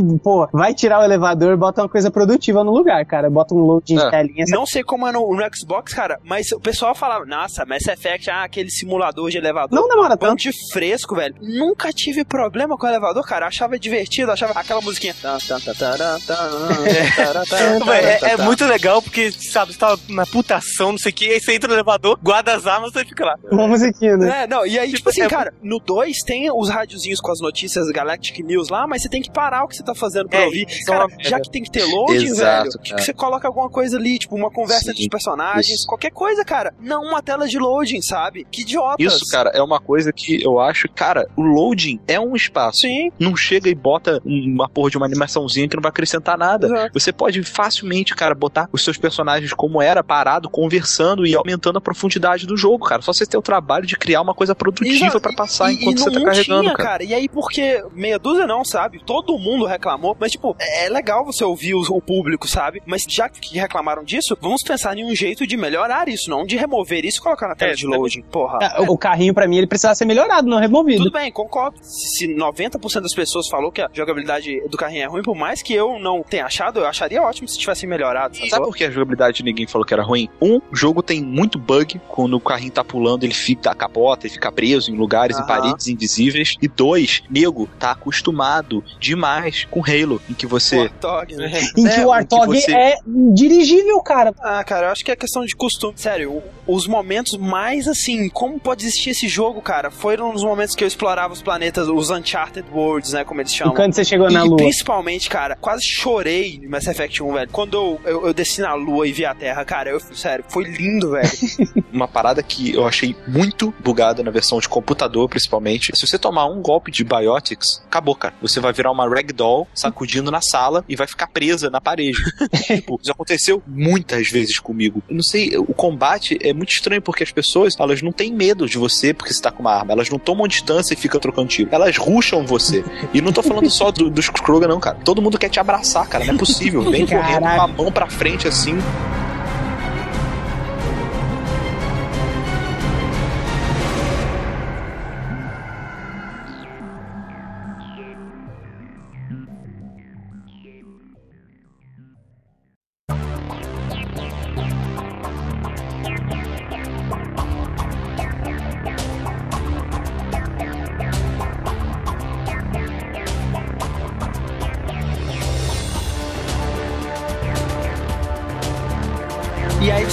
Sua quarta e penúltima missão, né, digamos assim, que é em Vermeer, né, que é um planeta meio paradisíaco, assim, meio planeta férias. Planeta, planeta férias na praia, praia, né, planeta praia. Que você recebe uma mensagem de uma equipe de Salarians, espiões, né, e eles dizem que o Saren tá na instalação lá, que tá montando um exército de Krogans, né, tá criando Krogans, né. Uhum. O Saren, na verdade, ele descobriu a cura pro Genophage. Exato. É aí que ele conseguia criar esse exército de Krogans. drogas, né? E o Rex fica, né, animadão, né? Porra, a salvação da minha raça. Essa exatamente. É uma das primeiras partes que realmente eles te botam frente a frente com uma decisão que é difícil de você tomar, sabe? A menos que você tenha o azulzinho que ferra tudo. Olha só como seria mais emocionante se não tivesse o azulzinho. É, ele ferra tudo de certa parte. Que o Rex, ele fica, porra, eu vou salvar minha raça com isso, né, meu? E aí você fica naquele impasse, porra, você vai ajudar seu companheiro é, ali. Na verdade, eu acho que você não tem escolha, né? Você tem que destruir, ou você, você pode... Tipo assim, a escolha não é se você ajuda o Rex ou não, é se você convence ele ou você mata ele, né, é, cara? Uh-huh. Exato. Como eu vi gente triste porque não tinha pontos o suficiente para não matá-lo. Porra, sabe? Cara, matar o Rex é... é cara, isso, eu se tivesse velho. matado, eu tinha ficado deprimido. E tem um final dessa situação mais sinistro ainda, cara, que é a Ashley matando ele. Ele puxa a arma pra você e você meio que desiste, sabe? Você fala, não, tudo bem, eu não vou apontar uma arma pra você que não sei o que. A Ashley vai dar um tirambaço nele, cara, sabe? Porra,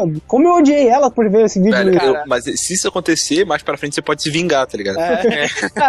Mas o melhor de tudo é que ela atira no cara, deu o, o Shepard, meu Deus, o que você fez? Ela, eu fiz o que você não queria fazer, que não sei o que, blá, blá, blá. Ele é, caraca, mas eu não dei essa é. ordem, não faça isso de novo. Como ela vai fazer isso é. de novo, cara? É tipo, pera aí, eu vou dar o loading, mas você não faz isso de novo. E aí, enfim, aí você tem que escolher ou o Kaidan ou a Ashley. É, e o outro vai ficar com o grupo de Salarians que é, combinaram uma tática que, tipo, eles vão ser a distração, é, né? Dos eles vão lá, vão lá pra porta. Oi, oi, a gente aqui. Uh. E aí você descobre que, na verdade, não era só um exército de Krogans. Eles estavam testando também, não só nos Krogans, mas em todo mundo que tava lá, os efeitos, né, do Indoctrination lá, do Sovereign, né? E você tem um encontro com o Sovereign nessa parte. É, aí que você finalmente consegue desvendar que é o verdadeiro vilão por trás de tudo, né? Porque até ali você achava que o Saren... E, e que o Sovereign, na verdade, era, era a nave dele, né? Uma nave. E é a terceira raça alienígena que você encontra, né? A terceira raça que fala totalmente diferente das outras. Exato. Você descobre, né, que na verdade a nave do Saren não era uma nave dos Reapers. A nave é um Reaper, né? Exatamente. A nave isso. é a loira do banheiro. Exato. É. Por isso que a nave conseguia endocrinar, né, as pessoas. Exato. E convencer não, elas. Não, não era o Saren, era a nave, né? E o que é um Reaper? Um Reaper, ele é uma forma de vida sintética, não orgânica. E a de grande desculpa dos Geths estarem apoiando o Saren é que eles mais ou menos idolatram os Reapers como o máximo que eles poderiam ser, sabe? Exato. Uma forma não orgânica de inteligência foda, foda pra caralho. Foda pra caralho. Exato. E aí, assim, o que o, o Reaper fala é que o fim da humanidade vai chegar, não tem nada que você pode fazer. Não, não, não o fim da humanidade, não, o fim da galáxia. O fim de tudo, né, velho? O fim da civilização, digamos assim. E que não, não foi a primeira vez, né, que chegou. Que, na verdade, é que não é um ciclo. Os Reapers, eles estão ali no mundo há muito mais tempo que o universo inteiro. Eles esperam as civilizações se desenvolverem, fazerem muitas coisas, é, uhum. chegarem ao seu ápice. Uhum. Eles vão lá, pegam o que de bom eles produziram, as tecnologias. E ceifam as civilizações, ceifam. Né? Reapers não é o nome oficial dessa raça, né? É o nome dado pelos Protheans, porque é isso que eles fazem, né? Uhum. Eles vivem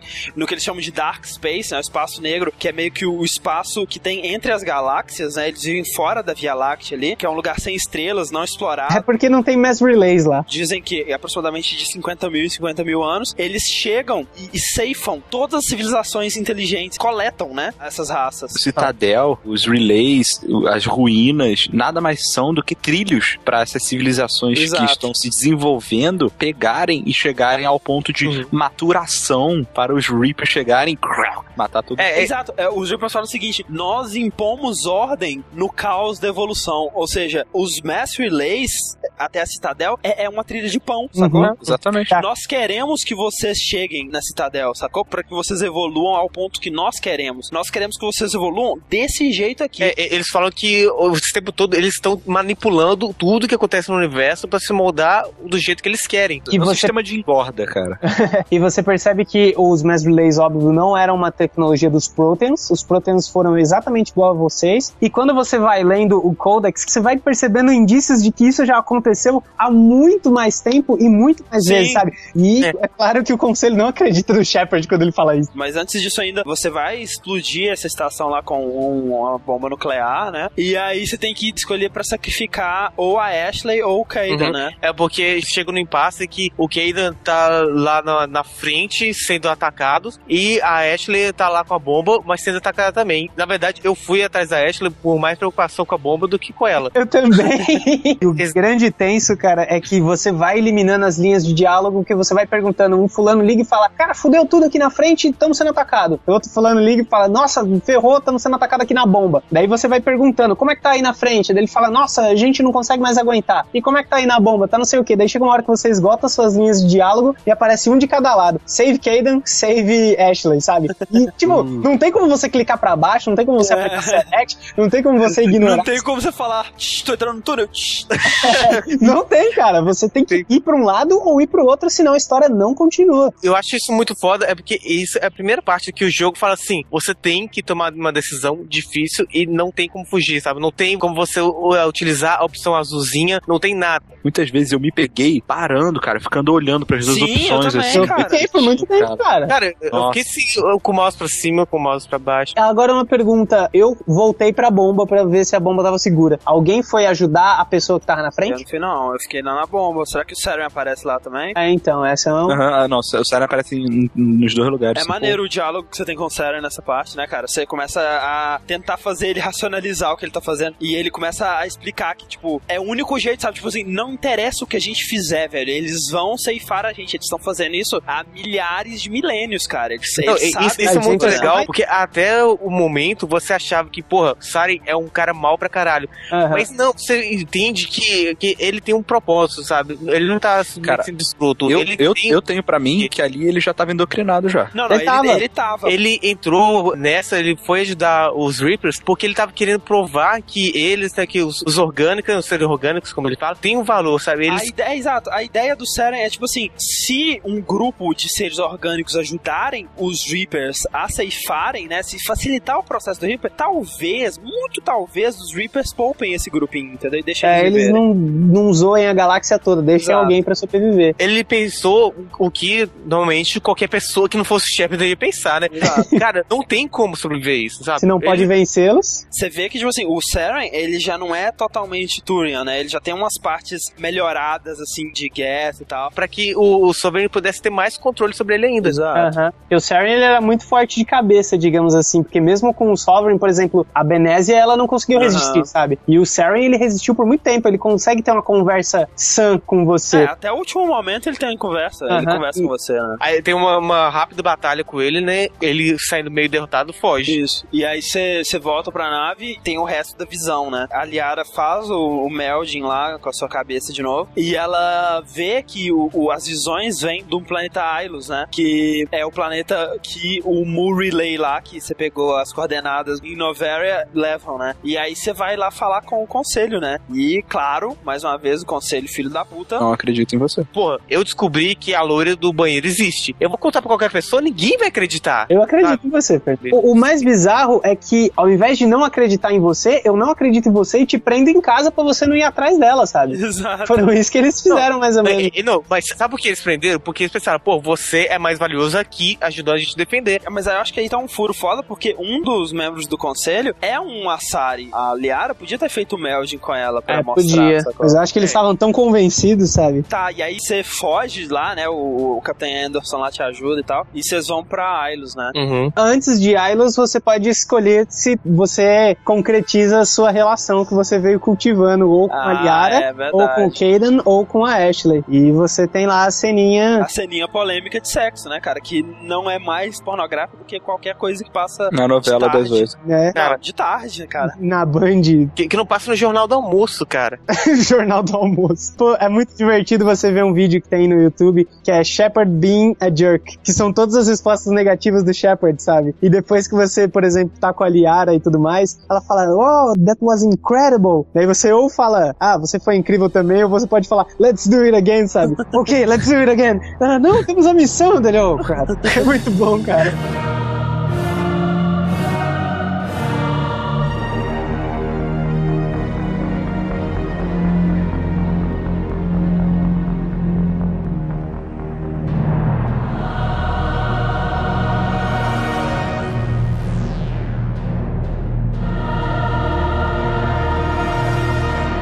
Quando você chega em Nihilus, você vai meio que perseguindo, né, o Saren. E uma coisa bem divertida da chegada em Nihilus, que ele fala, o Joker fala, não tem onde aterrissar. Daí o Shepard fala, me bota na cabeça do Saren. É. E ele te bota praticamente na cabeça, né, cara? É. É, o, Joker o Joker é um personagem é... muito foda, né, cara? É dublado pelo Seth Green. A gente nem falou dele, né? Eu falo. Nem falou, né, cara? Ele é o piloto da nave, ele tem um, um problema lá. Que o osso dele é frágil pra caralho. É, é bem que oco, né, o é. osso dele. Uhum. Mas, cara, ele é um dos personagens mais divertidos que tem. Sim, então... ele é meio que um alívio cômico, né? Uhum. É, até tu veio o nome dele, né, Joker. Você segue o Saren. E ele entra, no, tipo, numa construção que tem uma porrada de câmeras de biogênio, uma, sabe, uma parada assim, como se fosse um big armazém de câmeras é, de biogênio, é, sabe? É, como é. se fosse incubadora, sabe? Incubadora. É, mesmo. Aí mais pra frente, você tá andando com o seu carrinho lá, quando você sai, você conversa com uma inteligência artificial, né? Não, uma inteligência virtual. Inteligência. É, uma inteligência virtual dos Protheans, que te conta que aquilo ali era um laboratório Prothean que sobreviveu depois dos Reapers. Dos Reapers né? ah, e o muito ah. interessante é que você nunca vê como os Protheans são, porque o próprio Exato. holograma, ele é corrompido, então é como se fosse um missigno, sabe? Exato. Uhum. Ele explica basicamente tudo, né? Ele explica quem são os Reapers, como que os Reapers agem, como demora, sabe, pra E, e eu acho que a coisa mais importante que ele explica é que a Citadel é uma cilada Bino. É uma cilada é, Bino. It's a trap. A Citadel é um Mass Relay. É um Mass Relay gigante que liga com o espaço escuro lá onde está o Sovereign, né? Onde Sim, estão né? os Reapers. E que tomado conta pelos Keepers, né? Que são aqueles bichinhos que estavam lá sem fazer Exato. mal pra ninguém. Eles são servos do Reapers, mas são bem escravos, porque eles simplesmente fazem o trabalho deles e só isso, sabe? E ninguém sabe de onde eles saem. Todo mundo acha que eles saem do centro da Citadel. Então você vê que por mais que a Citadel seja uma moradia do pessoal, ela não é totalmente explorada. Uhum. O pessoal meio que se acomodou, sabe? E é foda, né, cara? Tipo, cara, um pouquinho de bom senso, né, velho? Impediria algumas é. coisas desse tipo. E a um determinado momento, eles mandariam um relatório dizendo que eles poderiam vir. Só que eles não mandaram. Então, teve que vir um Reaper, que é o Sovereign, pra procurar uma, um, alguém pra ajudar ele a mandar esse sinal, sabe? E por que que os Keepers não mandaram? É por causa dos Protheans. Exato. Os Protheans, eles, eles mandaram uma equipe lá pra Citadel exatamente pra impedir que os Keepers continuassem a mandar esses relatórios pra eles poderem vir. É, porque o plano dos Reapers seria perfeito se não fosse os Protheans, né? É. Porque era o seguinte, tipo, os Keepers abririam o Mass Relay em questões de segundos. Uma frota gigantesca de Reapers surgiria pelo Mass Relay, destruiria a Citadel antes deles terem noção do que tá acontecendo, e aí já era, né, velho? Já era. O vídeo, né, a inteligência virtual lá, ele te dá uns dados, né, pra você usar e impedir a Citadel de, de... ativar. E você tem que usar o conduíte pra chegar na Citadel, né, que o conduíte, na verdade, é um portal pra, pra Citadel. É, e uma coisa interessante também é que tudo isso que a gente tá falando são árvores de diálogo que a gente foi abrindo. A gente poderia ter encerrado a história bem antes, sabe? O cara é ter mesmo, falado, sim. olha, é, os Reapers são os vilões e tem esse negócio aqui pra chegar na Citadel. Você podia falar, ok, goodbye. Ah, obrigado. Sabe? É, é um jogo que você pode ou passar superficialmente e ser um jogo bacana, com história bacana, um jogo com ação legal e diálogos, ou você pode se aprofundar absurdamente e mergulhar num universo mesmo, sabe? Aí você vai com o seu carrinho lá com o Meco e, e pula no portal segundos antes dele fechar e cai na Citadel, que está no inferno. Né? inferno. É um caos. Tem um camarão gigante abordando a Citadel. É. Aí a Citadel, ela tava toda pronta pra garantir que a Citadel não fosse atacada por Geths. Então elas não estavam protegendo ali perto, elas estavam nos Mass Relays. Nem pensando na possibilidade é. do ataque vir da própria Citadel, né? É, de sair na cara, né? E assim que o Sovereign chega e começa aquela destruição toda e nave Geth pra todo lado, eles começam a fechar aquela grande cúpula da Citadel. Ah. E o Sovereign tá lá já e vai causar a destruição total. E você pousa na, na Citadel e, e essa é uma parte muito maneira que você vai andando por umas partes meio destruídas e você vai sentir... Sim, ah, vai, e é muito emocionante. Você vai andando na parede, assim, É, isso, né? Vai andando... Ali é o final do jogo mesmo, cara. É fucking... É, tipo, você vai matando... Cataclisma, né, velho? Apocalipse. Apocalipse. Hum. E tem turrets gigantes e tem aqueles Geth que você só conseguia matar com o carrinho, você vai ter que matar na raça. Até quando você tá na parte de fora, né, da, da Citadel, você tá andando assim e você vê no fundo o Sovereign. É, né? Muito bom. Ele em cima, você vê que ele, o seu objetivo tá lá, ó. E aí, enfim, você chega na, na sala do conselho e aí é muito foda, porque você encontra o Saren. E, cara, isso é muito bom, velho. Tipo, cara, isso é genial. Tipo, o jogo, se você tiver pontos o suficiente, você pode convencer o vilão a cometer suicídio. Isso é demais, cara. Você convence isso o é Saren bom, que, que ele fez errado, mas que ele pode ainda consertar isso. Imagina o Mario chegando no Bowser e falando, pô, Bowser, você fez uma cagada sequestrando essa princesa. coisa, velho. Você não precisava ter feito isso. Ele, ah, você tem razão. Aí ele solta uma bola de fogo de boca fechada, né? O Link chegando do Ganondorf falando, pô, de novo, cara. O Saren cai morto e o Sovereign assume controle, né? É, mas caso você não tenha pontos bastante, você luta com o Saren ali, né? Sim, e aí você luta contra o Saren. É difícil, cara. É, pô, chato pra caralho. É, é, é, é aquele tipo de luta que você não pode mais só atirar, atirar, atirar. Você tem que pausar, Exato. usar os seus poderes o tempo inteiro, cara. E não tem onde se esconder, cara. É correndo é. pra lá, correndo pra cá, e ele gruda na parede, gruda no teto. E manda um trilhão de mísseis do inferno e, em você. E ali é, é o Sovereign mesmo, porque quando o Saren cai, toda a parte orgânica dele sai e só fica Sim. os implantes robóticos que ele tinha. E ele fala, eu sou o Sovereign e eu comando essa merda. Daí você vai... Eu mando essa porra, mando né? Essa porra. E aí você derrota ele finalmente, todo mundo tá atacando, né? A Sovereign lá, a nave. Ah, e isso é muito legal, você pensa que o jogo terminou, mas ainda tem escolhas, né, cara? Que é o melhor do Sim. Toda a frota, né, da Aliança, que são os humanos, estão chegando pra ajudar na Citadel, e você tem a opção de você escortar o conselho, né? Você ajudar o conselho a sair de lá, ou uhum. você fala, foda-se conselho, concentre-se no Sovereign. Cara, eu, não foi uma escolha foda, foda-se o conselho, eles nunca fizeram nada de bom pra mim. Aí pois que é, tá, cara. cara. Eu, pelo menos, pensei, eu não vou poder falar, não, o conselho não acreditou em mim, eu vou deixar se foder. Cara, as implicações políticas nisso são não, enormes. E outra, cara, essa é a hora de mostrar que o conselho tava errado, sacou? Uhum. Salvando eles, você mostra que eles são um bando de imbecis, velho, e que eles vão viver pra engolir o erro deles. Toma essa. Exatamente. Isso que é vontade Vocês de falar, ter que I told you, né? So, né, cara? I told you. Exato. É, exatamente, cara. O símbolo dessa decisão é que você, como o primeiro espectro humano, você estaria ajudando mais a raça humana, mostrando que vocês são capazes de discernir o que, que é melhor para a comunidade galáctica é, e o que, que é melhor mundo, só né? para os humanos, entendeu? Tanto é que o final Paragon mesmo é quando você salva o conselho. Uhum. Né?